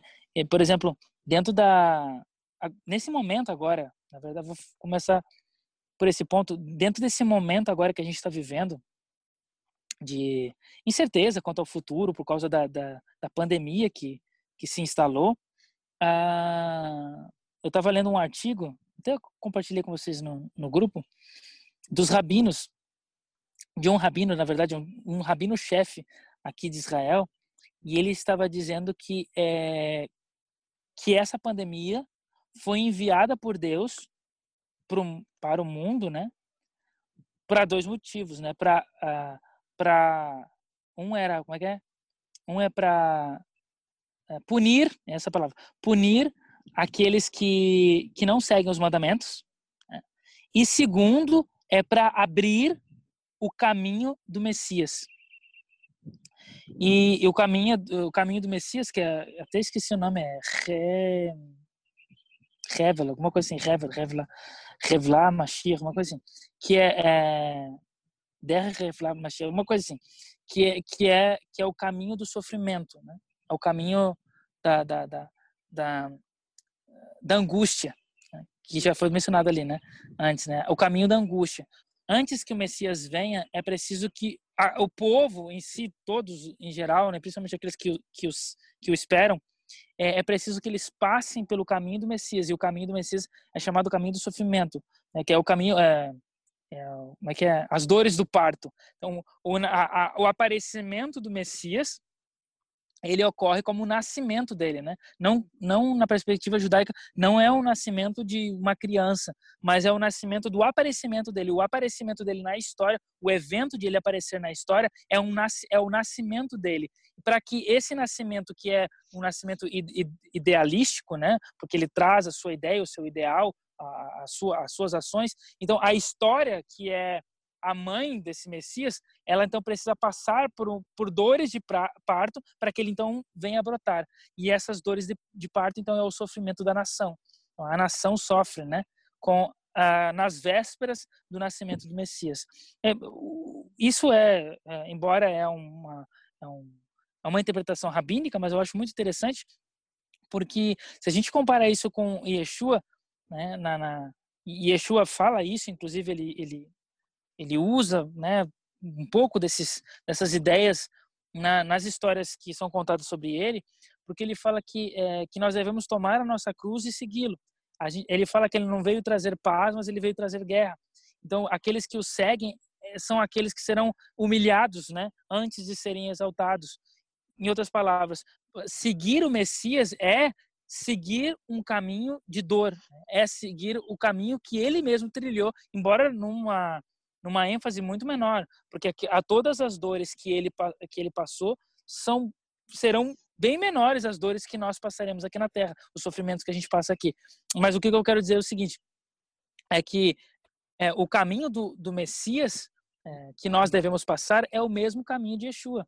Né? O caminho para que nós possamos receber uh, o caminho uh, da glorificação final, na qual ele ele depois de todo o sofrimento, ele, ele ressuscita, e ele, ele hoje vive para sempre, para que eu chegue neste caminho, né, nessa uh, que eu trilhe este momento, antes, assim como ele, todos precisam trilhar também o caminho do sofrimento, seja pela morte, que a gente vai morrer antes que ele apareça, ou seja nas vésperas do seu aparecimento, pela situação que o mundo vai estar enfrentando e que vai ser uma situação muito difícil, e principalmente para aqueles que seguem a Deus, para aqueles que esperam o, o, retorno do Messias, eles também vão passar por esse caminho do sofrimento antes que ele reapareça na história de fato.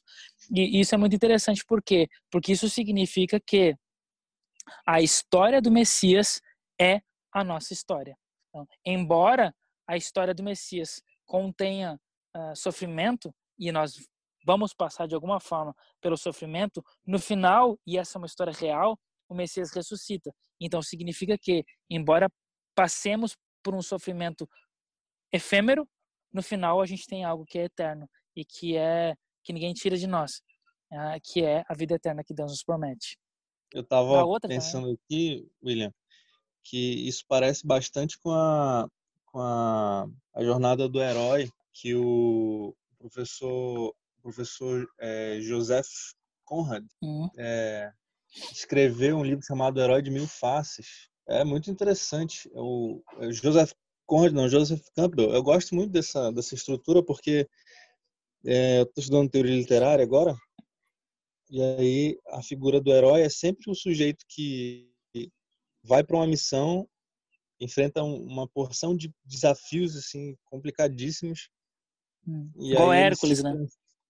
É, como Hércules. Aí ele cita, é um livro enorme assim, é, porque ele cita vários mitos, várias mitologias de vários lugares e ele encontra alguns elementos que são similares. Todos os mitos de herói tem essa estrutura, né? Um sujeito que uhum. sai do lugar de um lugar de origem, aí ele vai para outro lugar, passa por sofrimentos, né? ele vence os sofrimentos, os obstáculos, os desafios, ele volta e depois ele se transforma.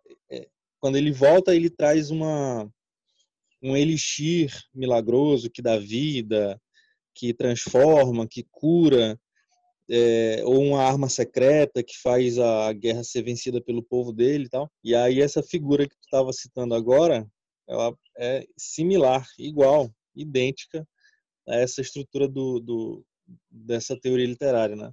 Tem, tem alguém que já venceu e aí ele traz a vitória para todo mundo depois.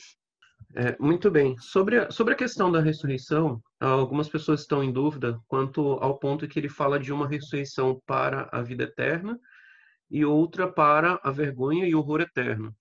E, ou seja, não, na concepção que, pelo menos como é estruturado na teologia adventista, a gente não tem um espaço de mil anos entre uma ressurreição e outra, é, não são dois momentos de ressurreição, não é assim que é tratado no Novo Testamento.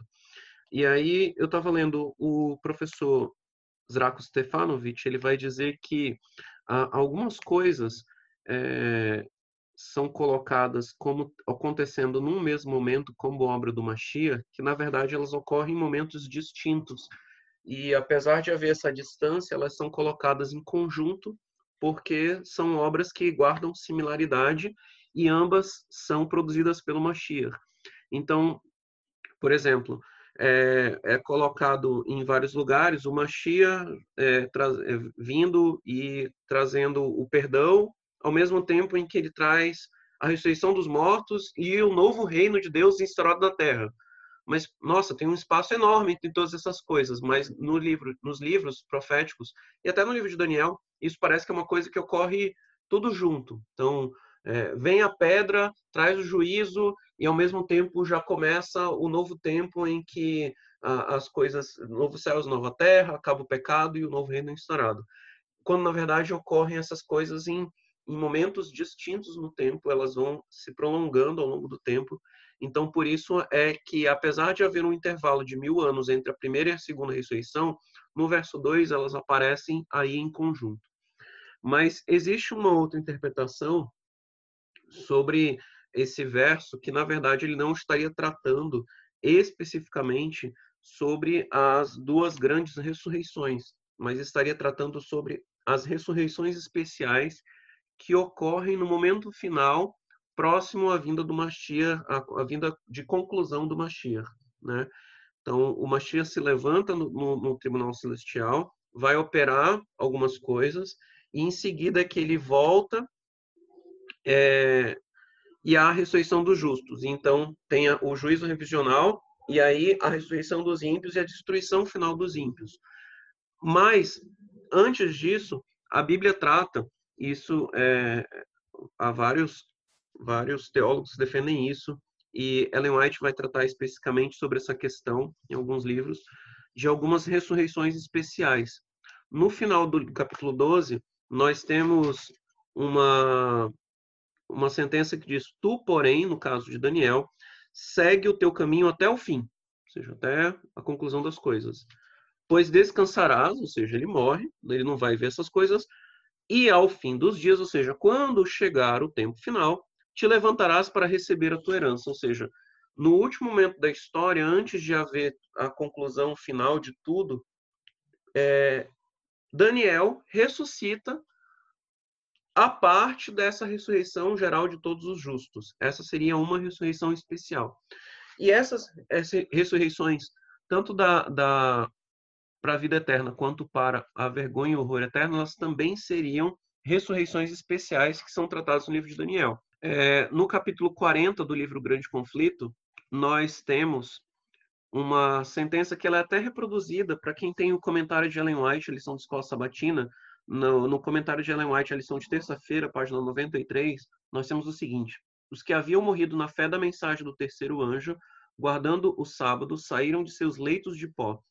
Os mesmos que os transpassaram, os que zombaram, escarneceram da agonia de Jesus, e os mais acérrimos inimigos de sua verdade e povo ressuscitam para contemplá-lo em sua glória e ver a honra conferida aos fiéis e obedientes.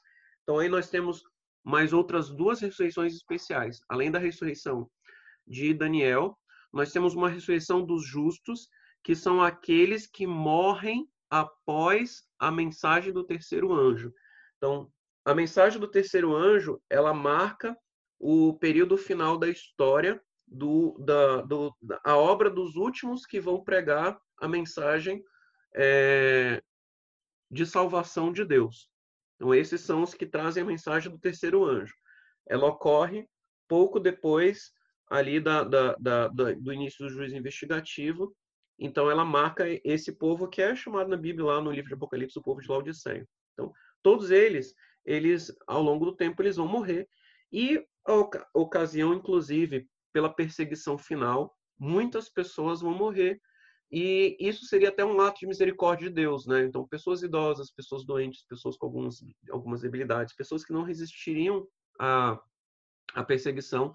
Quando ocorre a perseguição ao povo de Deus, elas morrem, mas há uma promessa que momentos antes, e isso é tratado no capítulo 40 do, do, livro, de, do livro O Grande Conflito, momentos antes da vinda de Yeshua, quando já houve o fechamento da porta da graça, né? quando já já houve aí esse momento em que Michael se levanta, ou seja, Yeshua sai do santuário celestial. O... A todos os que morreram na mensagem do terceiro anjo, eles são ressuscitados. E aí, até o capítulo 40 do, do Grande Conflito tem esse trecho, né? Esse, essas pessoas, elas vão ser aquelas que, que ouvem alguns momentos, um pouco antes de Jesus voltar, alguns dias antes de Jesus voltar, elas ouvem, olha, Jesus vai voltar tal dia, tal hora. Ele já está a caminho e ele vai chegar aqui tal dia, tal hora. E, e aí em seguida ela e aí em seguida Yeshua de fato chega e ressuscita a todos os justos. Mas além dessas pessoas, né, além de Daniel e, e dos justos da mensagem do terceiro anjo, também ressuscitam esses que são ressuscitados para vergonha e horror eterno. Sobre esses, Yeshua vai falar também lá na sua história, quando ele está diante de, de, do sumo sacerdote, que o sumo sacerdote pergunta para ele se ele de fato, isso no livro de Mateus, né, se ele de fato alega ser ele o Messias, o Filho de Deus, ele diz: você vai ver o, o Messias, o Filho, o Messias, o Filho do Homem, assentado no trono de glória e vai vê-lo é, retornando das nuvens do céu. E sobre essa questão são também dois momentos, né? No momento em que ele diz você vai ver o filho do homem assentado, isso é colocado lá no Desejado, todas as, Desejado de Todas as Nações, o sumo sacerdote ele tem uma visão de Yeshua em sua glória, assentado à direita de Deus. E quando ele fala que vai vê-lo vindo em glória, é uma referência a essa ressurreição especial, que é a ressurreição tratada em Daniel capítulo 12, verso 2. Então, Daniel 12, verso 2 e Daniel 12, verso 13, elas tratariam não das ressurreições gerais que vão ocorrer em favor de todos os, os justos, mas elas tratam no, no, na primeira parte do verso, quando ela diz que os muitos ressuscitarão é, do pó da terra, da ressurreição em geral, né, da ressurreição geral. Mas quando ela passa a falar que uns vão ressuscitar para vergonha, para para a vida eterna e outras para a vergonha e horror eterno, seriam sobre ressurreições especiais. E é, era isso. Eu tinha mencionado no início, né, que a gente consegue ver esse, essa, esse tema da ressurreição em outros capítulos, né? na verdade em todo o livro, né? E, e como que a gente vê isso, né? A gente, como eu disse, né, de uma forma implícita, até mesmo é, é, teológica, talvez, uma interpretação teológica mais do que literal, né? E a gente vê isso, por exemplo, né? Sempre, sempre tem, né, uma, uma perspectiva de morte quase todos os capítulos, né? Capítulo 2, eles vão morrer por causa de um decreto do, do rei, mas então vem uma intervenção divina que salva eles, né? Então, capítulo 3, de novo, é o anjo que salva eles. Capítulo 4, né, também o anjo que salva, de alguma forma, o Deus, uma intervenção divina que salva Nabucodonosor, ele retorna, né? O corvo. Então, ele, ele retorna. Isso é um mau agouro, cuidado. Aqui é cheio de corvo. Só, só quem leu Edgar Allan Poe vai entender isso aí. Não, eu conheço, mas não li. É, não, é que é Odin, a terra de Odin. Ou então é. Elias, né? Pode ser um bom agouro, ah, no caso. Sim, sim. sim. Veio trazer pão. Mas então, é, a gente tem então no, no capítulo 4, né? É, Deus, ele, ele intervém e retorna, faz com que o rei retorne a, a consciência, a sanidade.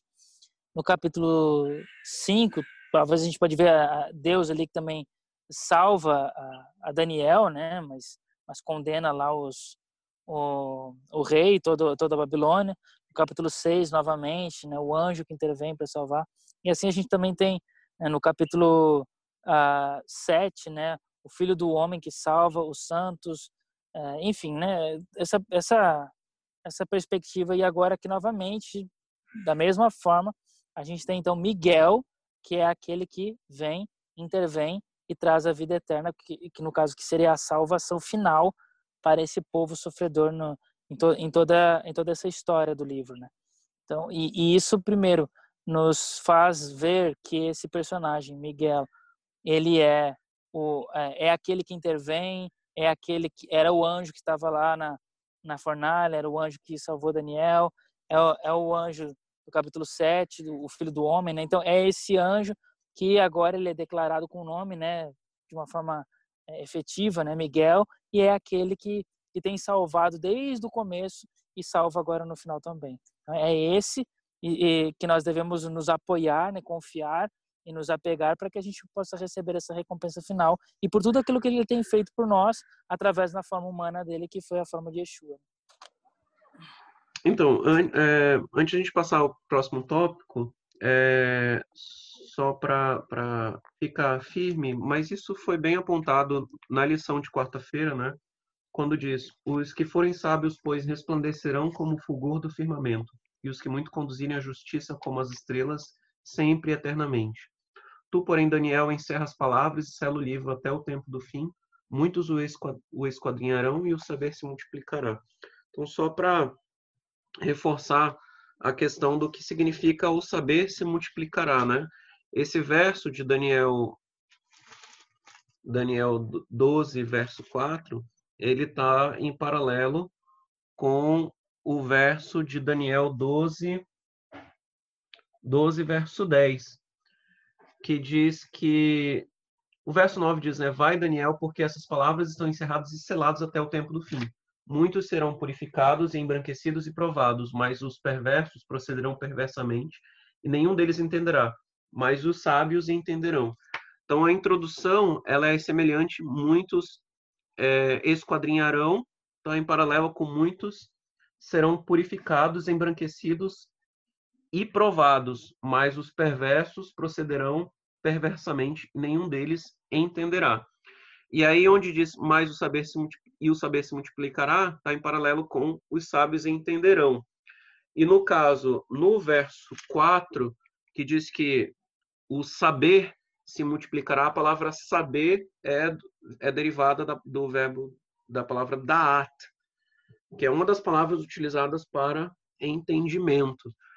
E ela está em paralelo com esse verso, o verso 10, que diz que os sábios entenderão. E aí não é o verbo não é o verbo derivado de daat, mas é o verbo derivado do verbo do verbo bin, que a gente já viu em outros lugares do livro de Daniel, que tem a ver com a interpretação profética. Então lá no, no nós vimos no capítulo 9 do livro de Daniel que Daniel não havia entendido e aí em seguida ele entendeu que a, a profecia de Jeremias se referia aos 70 anos de, de cativeiro e em seguida o anjo vai dar a entender. Em todos esses momentos que se diz o verbo, que, que se fala em entender, o verbo utilizado é o verbo hebraico bin, que é o verbo que significa entendimento, saber, entender, conhecer, né? um dos verbos utilizados para conhecer. E o, o, sentido dele é justamente, no livro de Daniel, pelo menos, é justamente no sentido de interpretação profética. Então, o que a gente pode apreender desse saber que se multiplicará é justamente sobre o nosso próximo tópico, que o livro, de, o livro estaria selado, mas no próximo momento da história é, haveria um, uma multiplicação do saber, ou seja, os sábios entenderiam, os sábios saberiam interpretar o livro.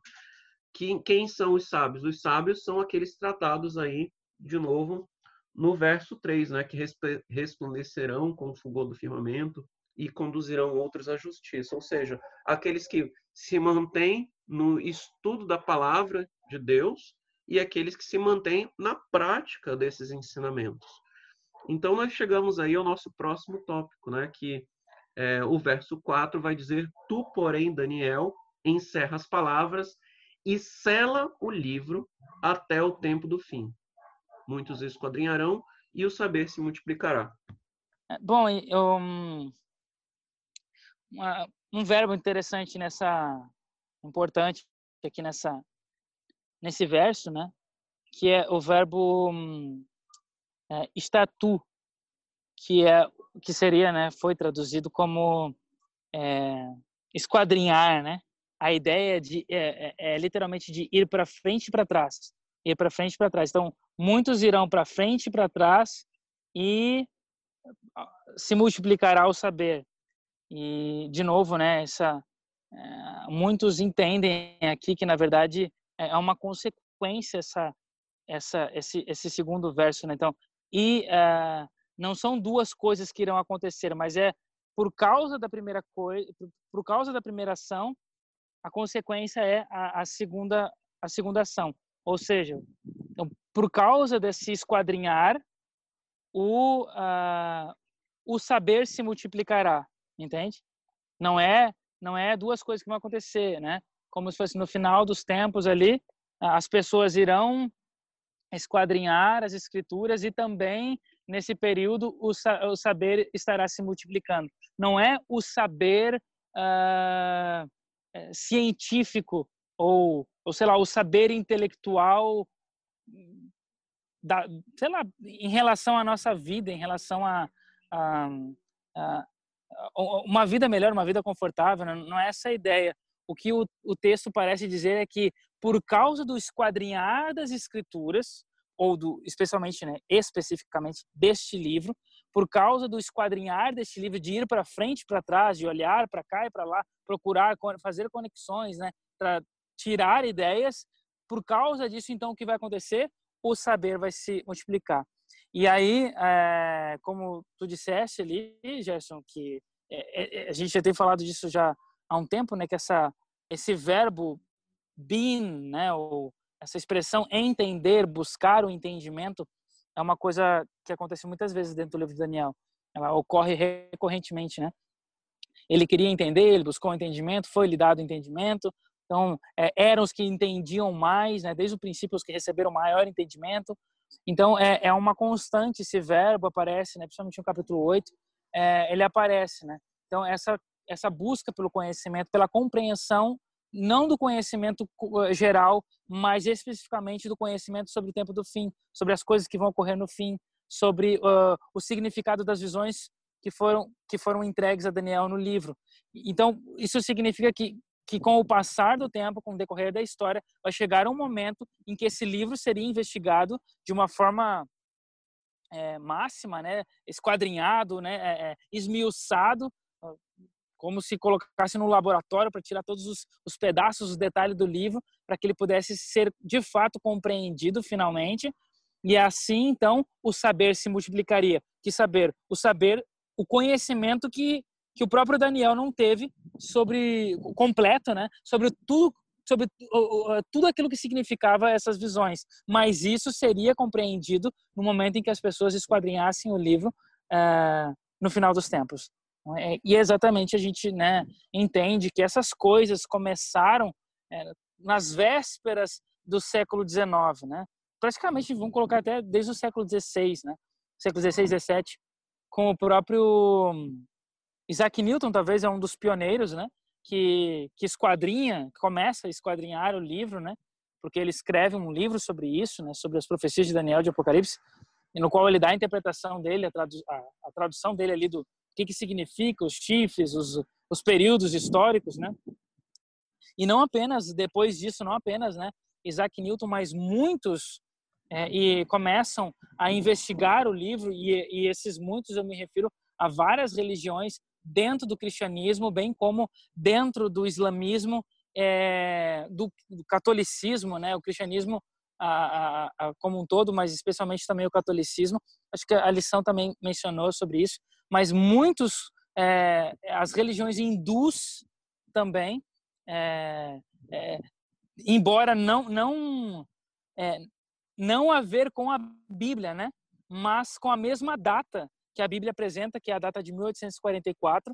Os hindus também tinham datas que é, que se aproximavam, né? A, a, dentro desse ano, né? A, ao que ao que ao que o livro de Daniel, especialmente através do capítulo 9, ele fala. E aí, então, houve um movimento praticamente global, a gente pode dizer, nas vésperas de ali do, da metade do século XIX, da primeira metade do século XIX, ah, houve um movimento religioso muito grande ao redor do ano de 1844, né? através de várias religiões e a maioria delas por causa do livro de Daniel, incluindo, né, como eu disse, né, os islâmicos.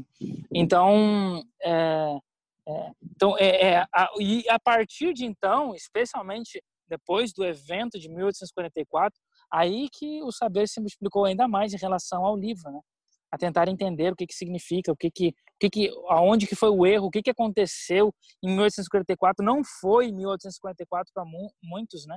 E aí continua investigando, aí joga para o passado, não, não tinha nada a ver com 1834, isso aqui era Antigo Epifânio. E aí, claro, muitas coisas se destrincham daí, positivamente, negativamente também, mas ainda assim, o livro de Daniel continua, por ambas perspectivas, ele continua sendo estudado, esquadrinhado e vários detalhes. A arqueologia que surge, né, especialmente uh, no final do século XVIII, uh, e ela se desenvolve no século XIX, início do século do século XX, ela também ajuda a, a, melhorar as ideias dos significados, como a gente tem hoje, por exemplo, saber sobre o leão, a, a porta de estar, né?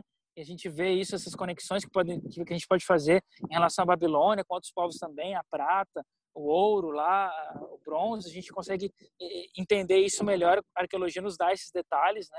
A, a documentos históricos, até hoje, com o avanço da, da comunicação através da internet, né? através dessa tecnologia de, de computador e do, do, celular, a gente consegue ter mais acesso a esses documentos, a essas histórias, a essas interpretações, e cada vez mais a gente vai ampliando a nossa visão do livro de Daniel. Já não é a primeira vez que a gente está estudando o livro de Daniel na lição da escola sabatina, mas é óbvio que se a gente estudar daqui a cinco anos de novo, ou até menos, a gente vai entender melhores coisas do que a gente já está entendendo. Por quê? Porque mais coisas serão descobertas, porque mais acesso a gente vai ter a outras coisas, ou porque mais outras coisas que a gente não tem acesso agora serão traduzidas na nossa língua e a gente vai conseguir entender melhor. E assim a gente vai ampliando cada vez mais aquilo que a gente já tinha sobre, sobre o livro Daniel. E é esse saber que nos aperfeiçoa para que a gente possa então estar preparado para receber aquilo que foi prometido para Daniel também e que pode ser prometido para nós através da nossa do nosso estudo, né, da, das profecias e a confiança de que aquilo que a gente interpreta, claro, guiado pelo Espírito de Deus, é verdadeiro e a gente precisa esperar que essas coisas aconteçam para que a gente então é, receba a recompensa final.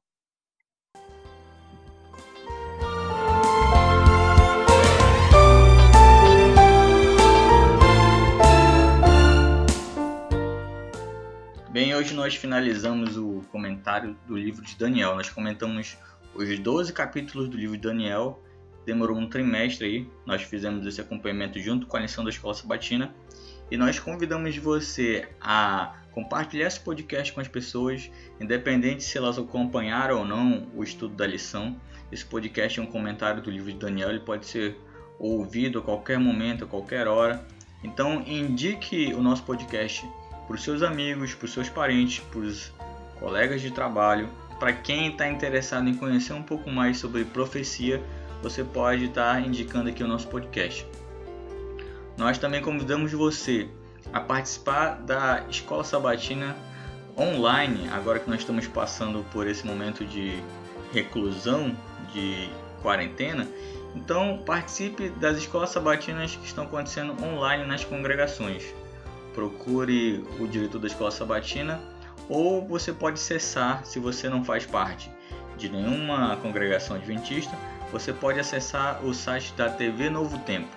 Lá tem as programações para sábado de manhã e sábado à tarde. Então, para você não ficar desconectado da comunhão, você pode acompanhar por esses sites. Então, faça do seu lar uma congregação, uma, uma igreja. E também nós convidamos você a curtir as nossas publicações no Instagram, Facebook e Twitter. É, se você está participando de alguma escola sabatina online, manda foto para gente, manda comentário. Nós vamos começar no próximo trimestre uma nova lição, uma nova etapa, um novo tema. Ah, o tema será como interpretar as escrituras. Então acompanhe nosso podcast, fique ligado. Se você faz parte de alguma escola sabatina online, é, tira foto, publica nas redes sociais, marca a Beth Penei. Se você quer participar dos nossos, das nossas reuniões online, é, manda mensagem nas redes sociais, a gente vai procurar estar tá fazendo as publicações ou as reuniões no, nas nossas redes sociais. Deus te abençoe e Shabbat Shalom.